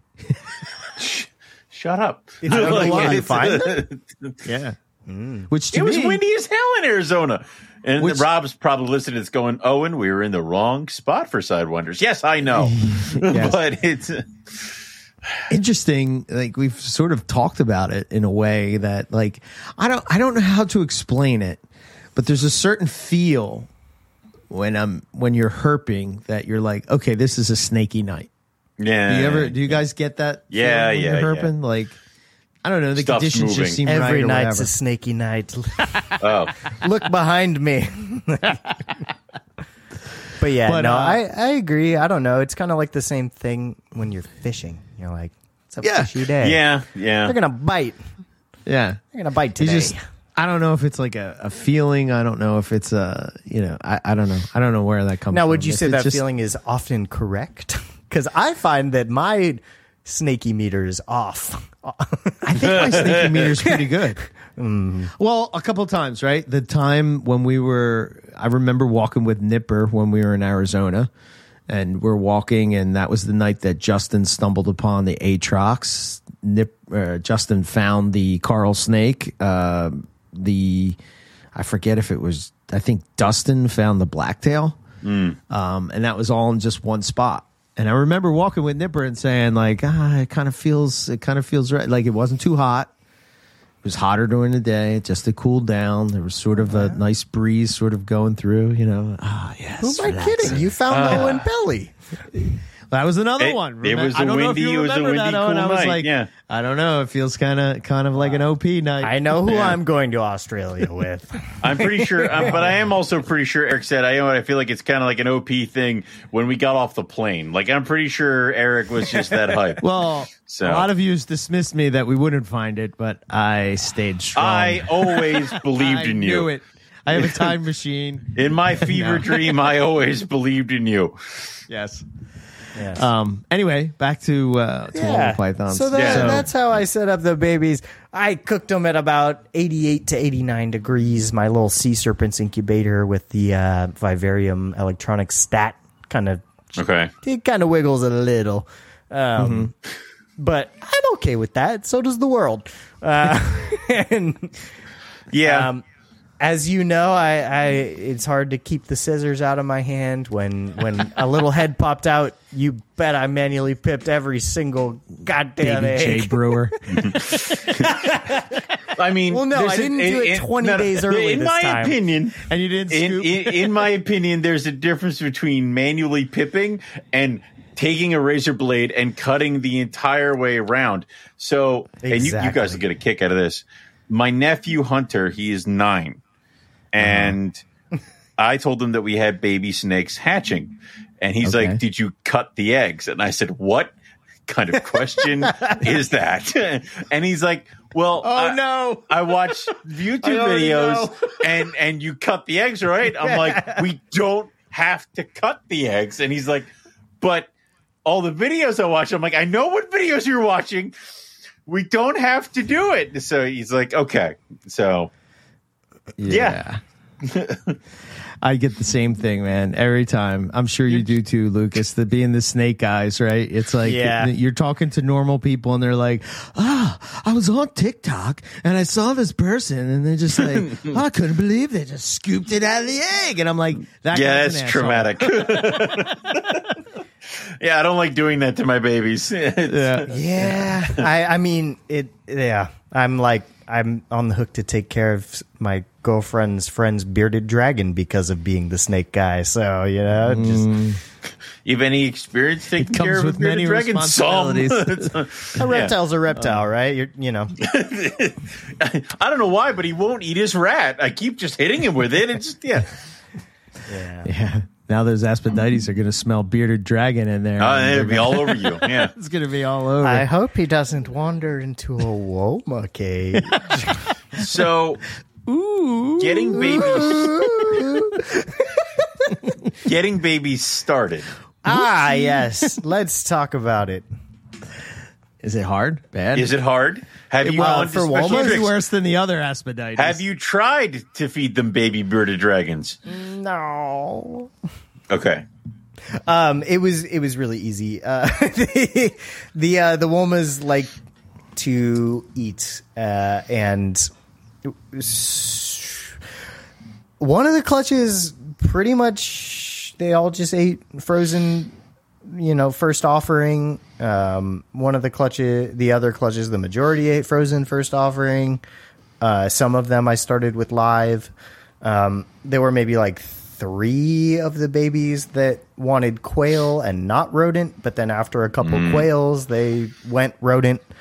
Um, No problem. Uh, and the well, and then there was that third clutch where there was only one baby. That one ate just fine.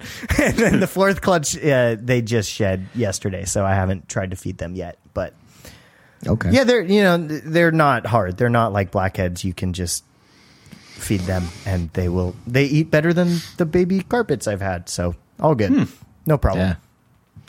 That's when it's good to have. They, they do that, uh, the little baby Woma, you know, like I'm a cobra thing. Oh, they're pissed. Yep. All yeah, they're all the, the, the, super the triple, pissed the triple, yeah. with the mouth open and going like. That's my favorite thing. You're like, yeah.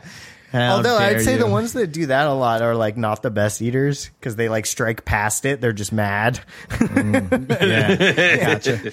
Is there, um, I'm curious, uh, you know, since we're going into details and stuff, is there, do you uh, feed at a particular time of the day, like for babies to get them started? Have you thought about that? I think that it makes more of a difference in my experience with the Morelia, but um, Not so much with. I, I mean, I just tend to feed in the evening and at night, just because that that tends to be how it shakes out with my day. But it's not deliberate. Um, right. they will usually just eat if you put food in front of them. I don't think they're as particular. Uh, that's good. Gotcha.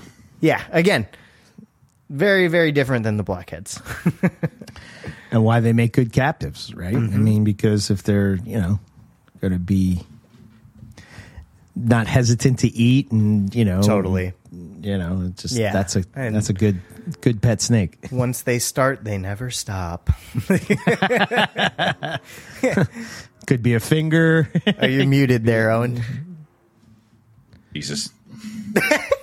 Haven't you been doing this for twelve years? No, no. But I I feel like the worst thing ever is having something that's starting to eat and then have it go backwards. yeah, Like have it stop. Mm. And, and, that and that's a- happened a couple times. Yeah, I had that with a baby stonewash Bredl's last year. It was one, you know, straight out of the egg. It took frozen, took two or three meals, and then didn't eat again for five, six months. I, I had that happen with the um, blonde hognose. Um, they were doing well, and then I got them eating. Uh, then they, the, some of them just stopped eating, and I got them eating scented frog stuff, and then they just started ticking off. And it's It like is cool. weird when that happens, though. It's kind of Yeah. You're like, what? What, what are you going on through, what's buddy? going on? I have no idea. It's like something. I, I don't know if it was because I was getting them to eat chunks of like frog meat for a little bit mm-hmm. with like the really bad ones, but mm-hmm.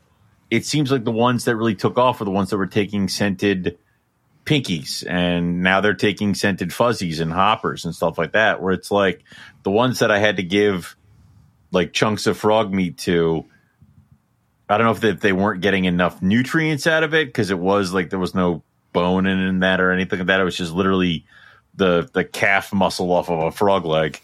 Um, but I don't know. But each one that did that started like I, they ate those for a while, and then I got them to eat scented pinkies, and then after that, I slowly started losing a bunch. So I don't know. Damn. Yeah. Shit. Oh yeah. Okay. Yeah. So, all right. What about?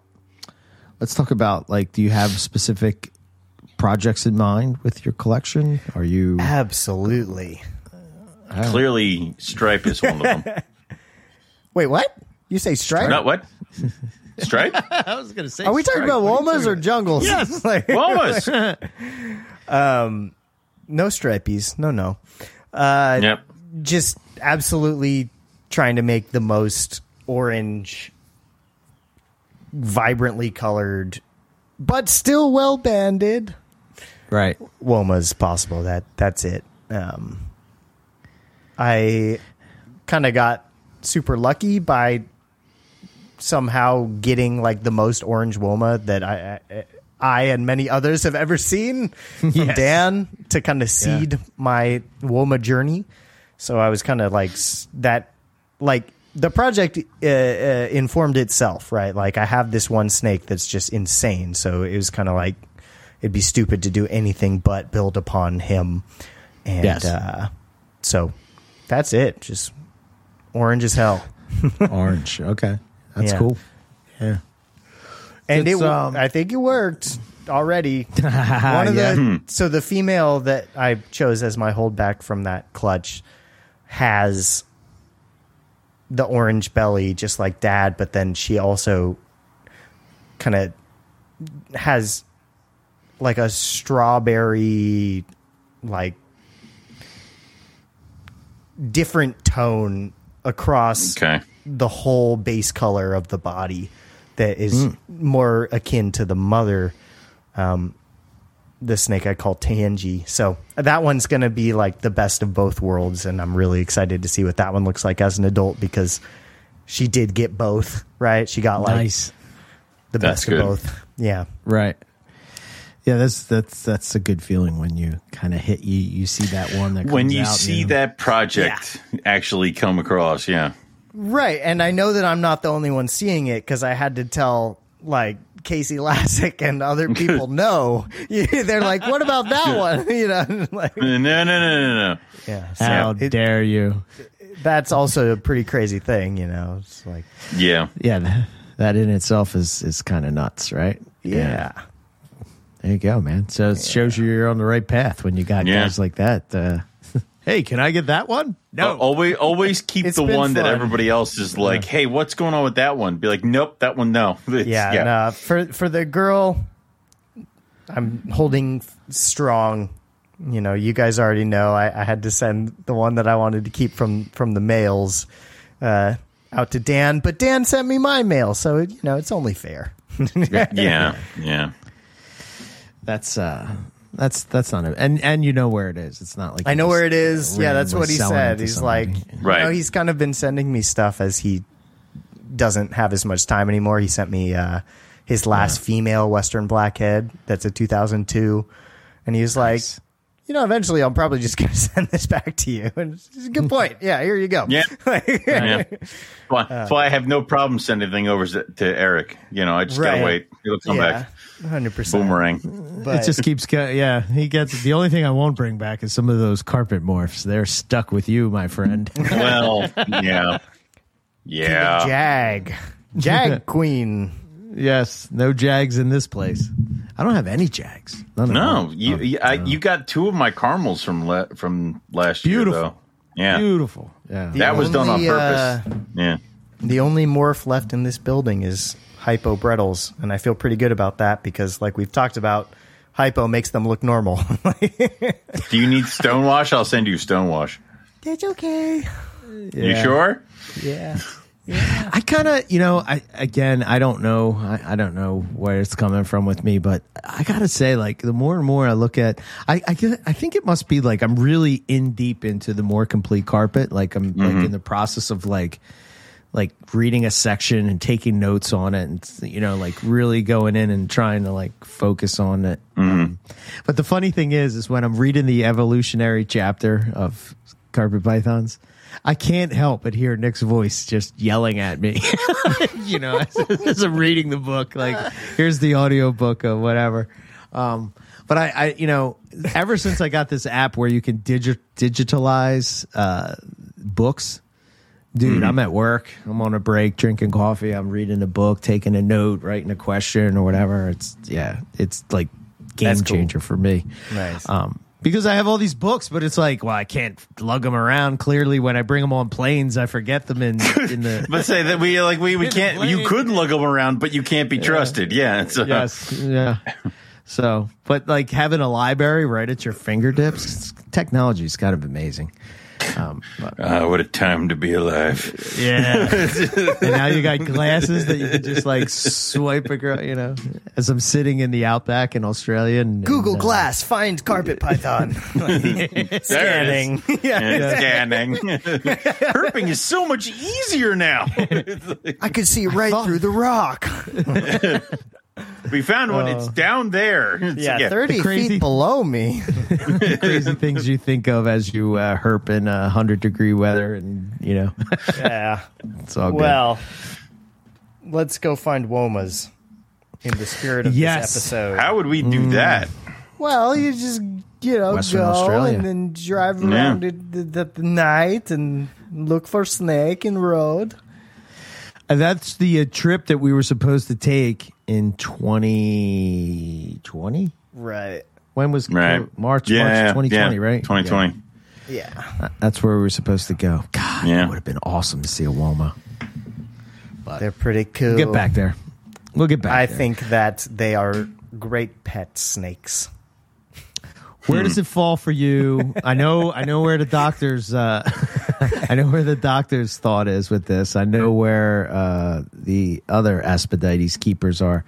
Womas, blackheads. Yeah, Oh. which is better. Uh, Yeah, it's blackheads. I don't think Blackheads. I don't think anybody that keeps Wow. both can pick differently. Um, How so? Why? Really? they're just cooler.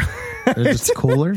Look, I don't know. I think Behavior they have wise, all- it's I not a think they have- psychopath. yeah, they have all the things that we like about Womas, but then ev- like, but more. You know, I, I don't know. Nobody dies. Yeah, all right. S- Somebody probably disagrees, but to me, Well, that's the beauty of the world. Yes, for Yeah. sure. But blackheads. Just because are- they disagree doesn't mean they're wrong. Yes, it does. yes, but- yeah, no, they're they're smarter. They're less unpredictable. Well, actually, no, I take that back. They're less predictably bitey and dumb, um, and Woma, you know, part of the Aspidites appeal is like the active diurnal display snake, like out and about doing stuff. Like, yeah, they both Yeah. do it, but blackheads do it more. yeah, And it's more impressive with a blackhead. yeah. Just the colors and stuff. I agree. I agree. But I love. Them I mean, both. it's got a jet black head. I mean, Yeah, yeah.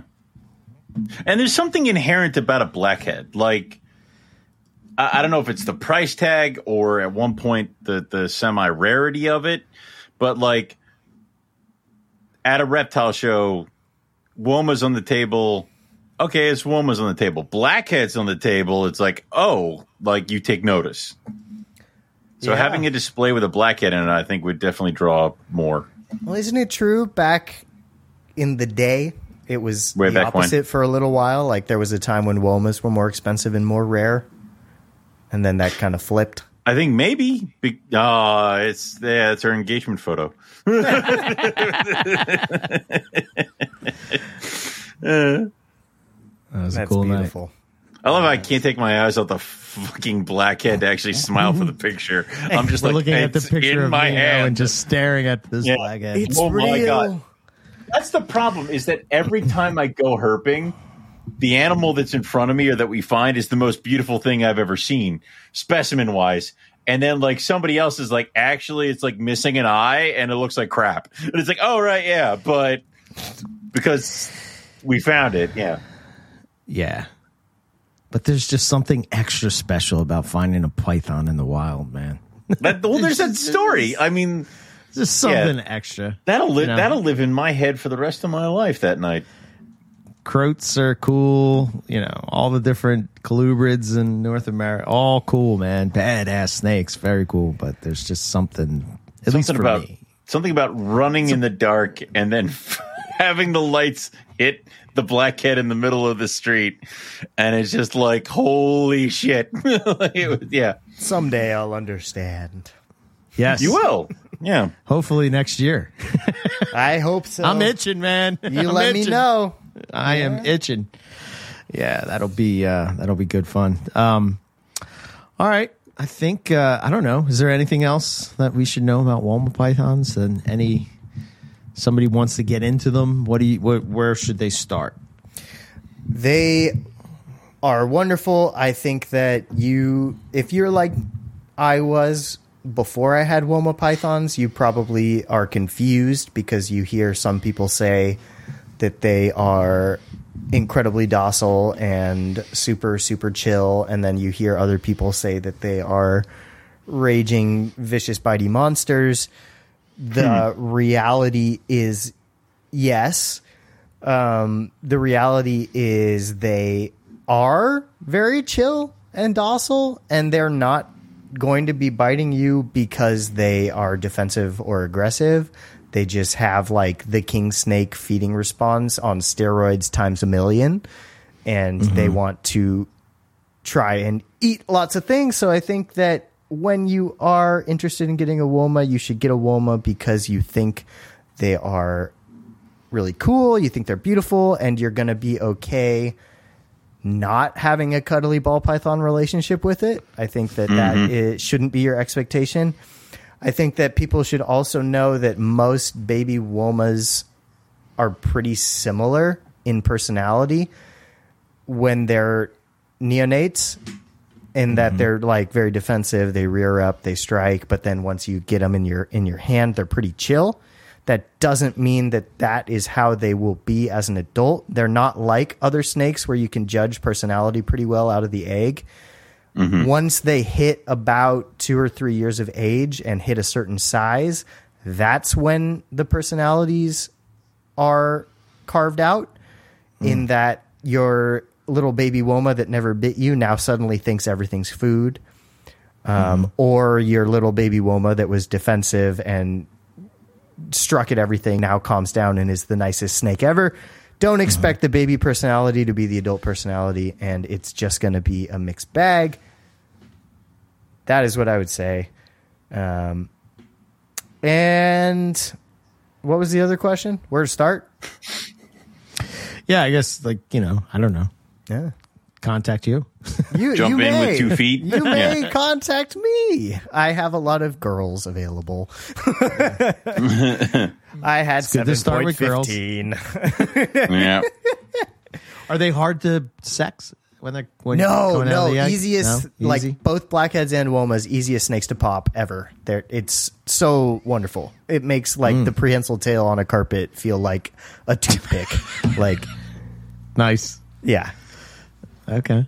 yeah. So, you know, if you think they're neat and you're okay with a snake that might not be your your cuddle buddy, but you'll appreciate it for what it is and it'll show you a whole range of behaviors that you're not going to see anywhere else in the python family and um you know, give it a lot of space, it'll use every inch and they're awesome display animals and they just are very impressive and cute. So, you should get one. Nice. Yeah. Nice. Cool. Well, uh, yeah, man. Thanks for. Uh, well, it was good to finally be back, the three of us here. We forgot that we forgot how what your face looked like, so we needed to have another show. Yeah. yes. Very true. Yeah. Well, you know, I've I've I've missed it. Um, I'll be around for a month, and then I'll be gone again, and then after that, I'll be around for a while, hopefully. So Yeah, but in in your in your travelings, you're actually going to be close to us. that's so true. Maybe we'll finally Yeah. get the the uh, the little you can just see you can finally see in person how short Eric is. little, Yeah. little smooches. Yeah, like Yeah. me and Justin and Rob Stone got little smooches on the last tour, so it's it's you guys' turn. Nice. No. Yeah, Rob was impressed. So was Justin. So Yeah. wait. Ah, excellent. They give us they give us progress reports pretty when they spot you. Yeah. Yes, yes. Kid's Yeah. pretty good. Yeah. Yeah. Nice. Justin, uh, that's nice of him to say because he definitely came to like one of the rougher shows. It's like, the stage was like five feet long, like it was a miniature stage, like in the corner of a basement arcade. And they, like, Oh, so like I was like in a corner behind our other guitar player. So that's nice of Justin to say. But Rob came to the best show of tour in the biggest venue um, in Denver. So nice. they yeah they uh they got opposite experiences well, Uh, it was, the, uh, it's both nah, a good thing. So To be young. oh man I want to say i'm not though that's why it hurt like my body can't do this Oh man, way to get to my age. Holy shit. yeah. If we put Eric on a small stage, he'd probably die. So yeah. Oh, I miss playing out, man. That's the one thing I do miss. I do miss playing out. But i like it know. when it's like in town and then i come home Yeah. and sleep in my bed after the show you know Like, yeah, yeah. I like being I'm able to go going on a home tour after. Yeah, anything, yeah. but, you know. that was the best at the end of the last tour was there was a few days in between um whatever the show was maybe that was colorado and san francisco. So like i came home right? Like i was home for like two days and then just drove into the city and did the show and came right home afterwards. The best show ever. Like nice. Yes. i'm well rested. I like i'm nourished. That's my my fear of Carpet Fest now is Eric's going to be at the grill, and then once everybody starts eat, like is done, like everyone's got food and is eating, he's just going to all of a sudden turn around and he's going to have a guitar in his hand and be like, "Where did you get that? Oh, How did you get them no that no quickly?" that's that's if you're lucky you should thank eric for that Um, I was thinking about this the other day, right? And I'm I'm actually pretty pumped for Carpet Fest, and I'll tell you why. excellent. Good. It's it's shifted. Okay, good. Yeah, because all the hard work is done. The heavy labor, the lifting, the pool. I told you to wait. Like I told you to get people. we have people I can't for wait, that. man. You saw the clock I sent you today. It's like 60 days until Carpet Fest. You know what I, I mean? know. Time's a time's a ticking. Um, We have slave labor. We can use it. yeah, well, I don't know. They they're on strike or something because Ah, whatever. Fine. You're talking about me? No, not it's you. No, no. We get Locals. people. We have locals who are like, we can help. I'm like, good. Show up at Eric's house and do what he says. Like, yeah. Yeah, no. But then but, Eric um, just went and did it all himself. So I'm thinking about it, right? The Hmm. first thing I thought about is that I'm actually going to be outside with the people. Yes, with with with the people. Just- Correct. And the whole purpose of Carpet Fest has always been to have conversations with people. right. And like my Carpet Fest, ever since I took it over here, has been just showing snakes. Right. Which you're still having conversations with people, but you're not. It's not the same. It's not the same, right? Because you're, you're not actually getting to know the person. It's just like, ooh, check out this snake. Ooh, check out this snake. Oh, do you have Right. that one? Yeah, look at this. Oh, oh Yep. what's Yeah, in this bro. bin? You know? Yeah, yeah, yeah, Yeah. exactly. you know, but to to be outside and and you know actually interacting with That'll be much better. Yes, 100%. Somebody So I'm- I'm give really Eric a beer for me and let him relax. I, I, I w- was it Melissa and I went to like Lowe's or something, and they had the like that Blackstone grill or whatever thing display, game and I'm like, I'm like, Eric has this, and I'm excited. game changers. Dude, I cook everything on that thing. That's My awesome. wife was so smart. and yeah, I because found now out her you all the play. cooking. Yeah, I found out her play. She's not stupid by any No. stretch of the means. no, no, she, she went isn't. and bought this Blackstone grill, knowing that I will be like, because there's something about like having two spatulas in your hand and just standing Is it out. like a griddle? No, it's a fl- Yeah, it's a flat like top. huge. It's It's just just- flat top. giant flat top, and he's right. You heat it, and like oh, I've seen the videos of people cooking like just teams of burgers and caramelized onions and all. Like I've you just- made. yeah, I've made fried rice. yep. Uh, I've Okay. done the I've done the hibachi steaming onion thing, which is Yeah, but cool. say it's like a hibachi. Hey, grill. we It's like love having a giant we love hibachi a grill. caramelized onion on this channel. That is true. Oh man, there's something about them. Um, my smash burgers are to die for. Uh, let's see what else have I cooked. I'm gonna breakfast, bring- dude. Breakfast. I'm going to bring cheesesteak meat. I'm going to This bring cheesesteak meat and rolls. Yep. Just That's it. yep. Sick. yep. Yeah, cheesesteaks, dude. Next level, man. It's like Mm. No. you will never cook a cheesesteak in a pan again. You'll be like, No. "What is this This garbage?" is- Throw it out the goddamn Yeah, door. no, this is, and uh, like you put the roll on top of it and you scoop it up Scoop with it up the like long you said, like you're supposed spatula. You scoop it and up the with the roll has spatula some and you flip crust it. crust Yep. on it. Oh, Yeah, dude. nope, Oh, yep, it's great. nope. I'm going to go Whatever, outside you're- and break my grill so I can get one of these. Like, I want a I'm gonna Traeger. Tell- A Traeger, yeah, Yeah, my drummer had one of the like ones that connects to your phone, and you like stick a little probe in the yes. meat, and then you can just watch it like the That's the one internal Rogan temperature. has. Yeah, it's insane. It's high No. tech. High Yes, tech. man.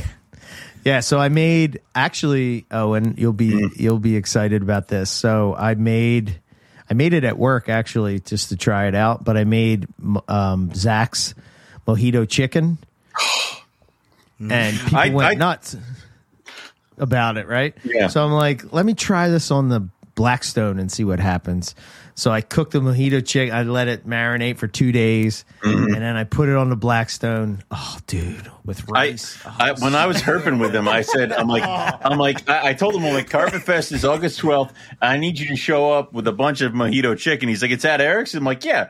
He goes, you know, I'll be there. I'm like, yeah. I'm like, you gotta, I'm like, you have to. I- I'm feeling some stress and that there might be some fractures. I need you to heal us all with a big bag of mojito chicken. He goes, oh, oh, I got you. I'm like, okay, good. So, Yeah. This chicken is the die for, Lucas, man. It is Yeah, so oh, good. man. oh yeah. I'd be there if it didn't have this this tour thing going on. Yeah. Just ditch Yeah. the tour. I We're know it's like one week Trust me, I kind of wish that I could. like, It's like it's like Snake one World, don't off. tell any of my bosses in Music World, but I don't want to do this anymore. like, yeah, you are you are like one or two weeks. I think you're like one week. weekend off, right? Yeah. If you would come, if Yeah. you'd come the Yeah. the following Saturday, hundred or if we percent. had scheduled this Carpet tour, Fest though, better. like the routing is is a is a bear. Like it's it's Yeah. designed. It's like bus routing, but we're not in a bus, you know. So like Mm. after we play Ah, every night, shit. we're gonna have to drive four to six hours after the show to get to the hotel. It's oh, gonna go be to like, hell. Yeah, It's no. gonna be a lot of like getting into bed at four and getting up to drive at six kind of Yeah. thing. So That's terrible, man. I know I'm I need to like find a way to be excited because I'm really not. When I'm you hit gonna the to- stage, do you get excited?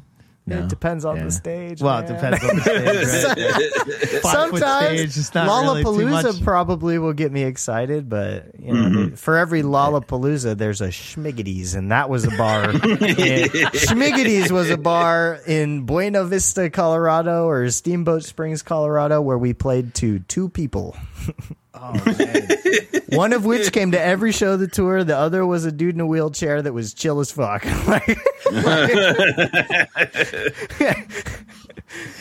he had some uh, uh, legal help going along with him being so chill or whatever. But yeah, Ah, probably. It was, yeah, Schmiggities. That's awesome. Schmiggities. I don't know, Schmiggities, man. yeah. If I would talk to the booking agent. Like Schmiggities should raise a flag to say, hmm, maybe I should check out this website and see what's going on here. yeah. Yeah. Very cool. I yeah, I don't know. At least you know, hey, I, it'll be summer. Maybe I'll find some cool like reptiles. Do you get to squeeze that in at all? Yeah, any kind of for herping. snake. I don't know. We'll be driving at night. Yeah, right. Stop for a snake when we have to like get to a hotel and it's already like two in the morning. Everyone will kill me. Who is this asshole? He's oh gotta go.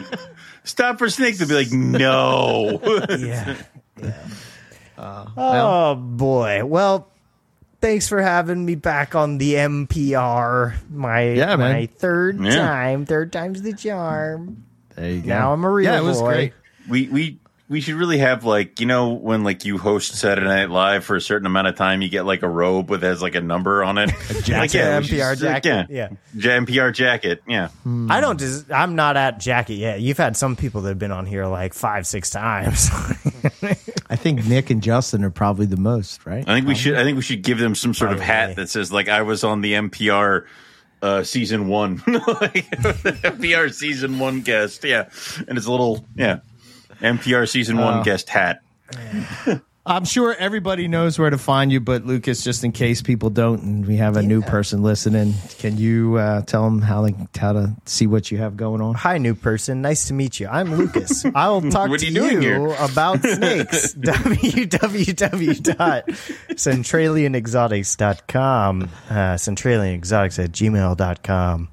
And I, yeah, I don't know if I'm even really like the Womas are kind of selling themselves this year. I don't think that Mm-hmm. I will be advertising a lot of them. So if if you do want one, you know, get in touch with me. They're probably not going to be sitting there on Morph Market for you to peruse. So let me know. Awesome. Cool. All right. For us, uh, MoreliaPythonRadio.com is our website. You can find us at MPR Network and all the social things, uh, YouTube channel, all that stuff. Um, Carpet Fest is, when is it, Owen? August twelfth. August 12th. Um, If you am show up gonna Eric's put- house on the 11th, he will t- ask kindly ask you to leave. like it Yes. is, yeah. also, there's a hard end, so if you are still at Eric's house on the 13th, he will kindly ask you Ask to you leave. to leave. yes. Kindly is the key word. Um, I- will be putting up, uh, um, I, I'm so close to having the finished, uh, to get the approvals from, from, from the Peanut Gallery here for, uh, the Carpet Fest shirt. Uh, First so- off, I approve of everything that you do. Everything, Yes. goddammit. Except for that um, magazine. And that was the only one. that was That's true. best- Pretty much best of all. every time Eric posts an idea, you're just like, love it. do it. love that. Love that. Do I have to do anything? No. That- That's even better. This is not a lie. not a lie at all. that is 100% correct. That, that is how most meetings go. Yes. Yes. Good meeting. Let's go. Good meeting. Good work. job. Keep up Wait, the good how work. come I'm only going to work? It's not my fault. I, I thought I thought I was the Podfather. No, clearly Listen, you've been. listen. You get you get to do you get to be introduced as the Podfather, and I get to be introduced as the other guy. Like, and that's throughout all things. So you What's know, my title in 2023? You shall always, you shall forever be the intern. No, he's got to graduate from intern Never. status. I mean, come on, man. He's we got to have. uh I don't know what it would be. We I mean, eventually, when he does get his doctorate, I think we just call him the official doctor of the MPR network. I but yeah, may Wait. have emailed a UC Berkeley professor yesterday out of like a manic, Oh. like panicked episode of I need to do something with my life. So maybe, maybe. Mm, doctorate. Mm. Wait, what happens to Justin? He's no longer the doctor. well, the two of them would obviously have to Doctor? fight to the if death. If you put two doctors together, Yeah. we have our own makings of an MPR college. So, all right, yeah, no, I like don't know. it. So go know. on, keep going. Yeah. I used to say two master's degrees equals a PhD. So two PhDs equals. A, A really, tank. really smart person. I don't know. I was trying to think of something funny. It didn't happen. That did no. Sorry. Crap, dang yeah, it. was. Yeah, Eh, this is next why he doesn't graduate from intern right here. This is it. Uh, He's got it. Yeah. Listen, I, I don't like being when the he bad comes on the guy. Australia trip, that's when the graduation happens. Then we would have that ceremony out in, In the bush. Yeah. Yes. Did you say You've Dustin that. Braun is the other intern? He's the field based. He's the herping intern. Yeah. Yeah. Yeah, he's the field based intern. I don't even know if he's an intern. No, I don't think he's because intern. he- I think he's Yeah, I field think dad. he's- I think he's field dad. Yeah, yeah, it's Yeah, slowly he's- becoming, slowly he's becoming kind of field, field guide father. status. Yeah, He's the field father. Him and, Yeah. him and Oh. Justin, they've combined to become Ustins. Um, and they they've become the Ustins, it is weird when they go out in a group. phenomenal Yeah, field herpers. Justin and Dustin, stop fighting everything. just, just Yes. start yell Ustins, and then they both come. Could you yeah. like leave me like a coach whip or something, man? Like a garter snake or something? Justin Julander's tall. That's Yeah. like, I was so like, whoa, you're big when I met him in person. I was like, oh wow, you must be the same large. size as me then. Nah, easy, buddy. hey, because uh, Justin, yeah, he's tall, but he's not. Hey, he's a big yeah. man. I was like, hello, what the fuck?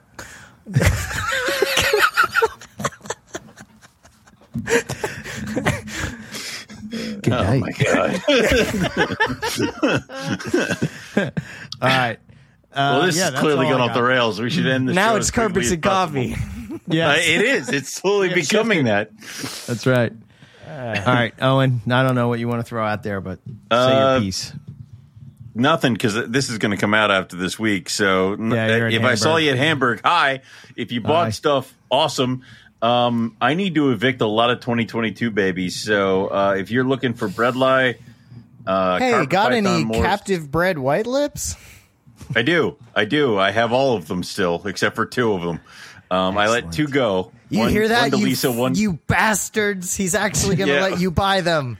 I am. I am. I, I let. I, I have done all the trades that I wanted to do with them, and I kept back a pair of them for myself. So now I have. Um, a, I think I have two point three that are up for sale. Yeah. See, Nice. that's what I'm saying. Buy Owen snakes. So there's there, There and then there's also captive born and bred Madagascar hognose, Madagascar blonde hognose, and I have some Chinese king rats kicking around that I need to get rid of because um, I had more Chinese king rats. That was, so my nickname, uh, that was my nickname in college. nope, Chinese nope, king rat? nope, not nope. We're not touching it. No, no, no, no, no, no. It's very important that we don't touch that. So Okay. yeah.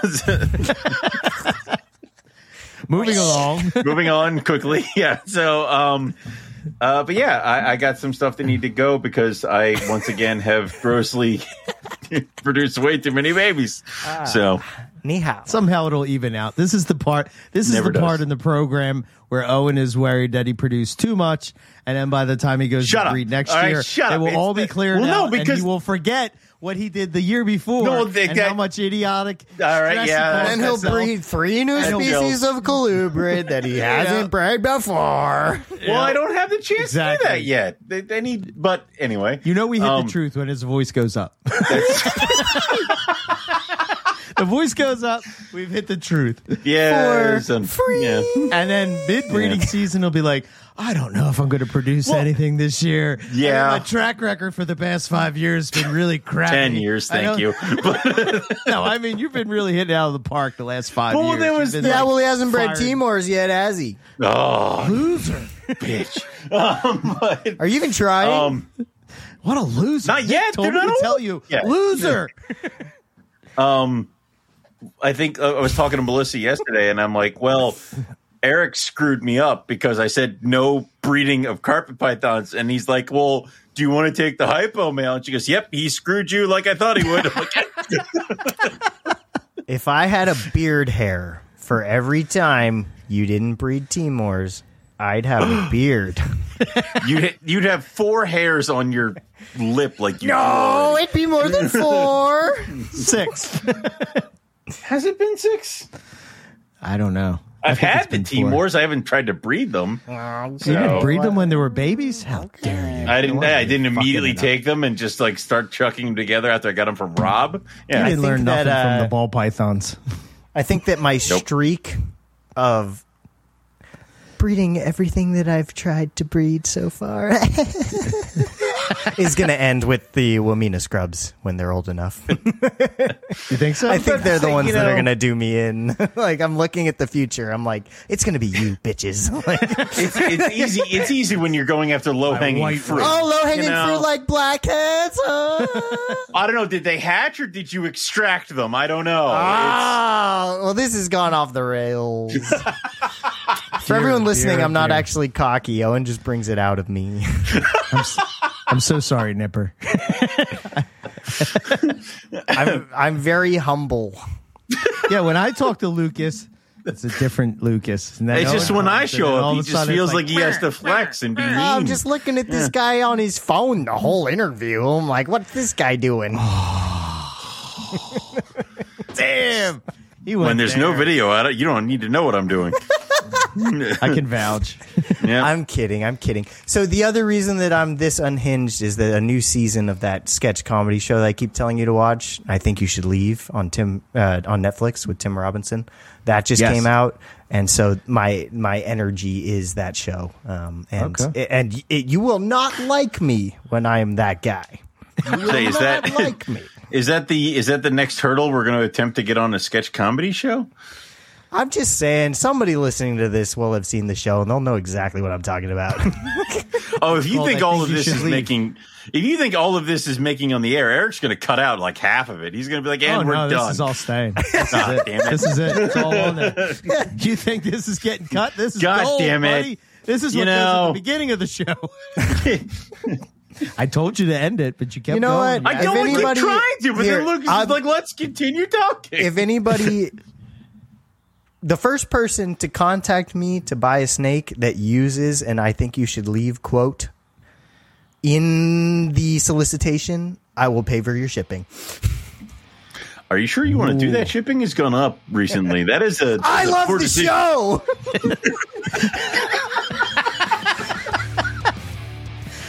That's where we'll end it. I mean, dear God. Uh, Come on, Owen. I need your your. All right, yeah, your everybody, goodbye. get it the hell out of here. We're waiting for you. What the hell? I don't know what you're doing. Good night. Get out. Go. for Push the button. 500 something times. Push the.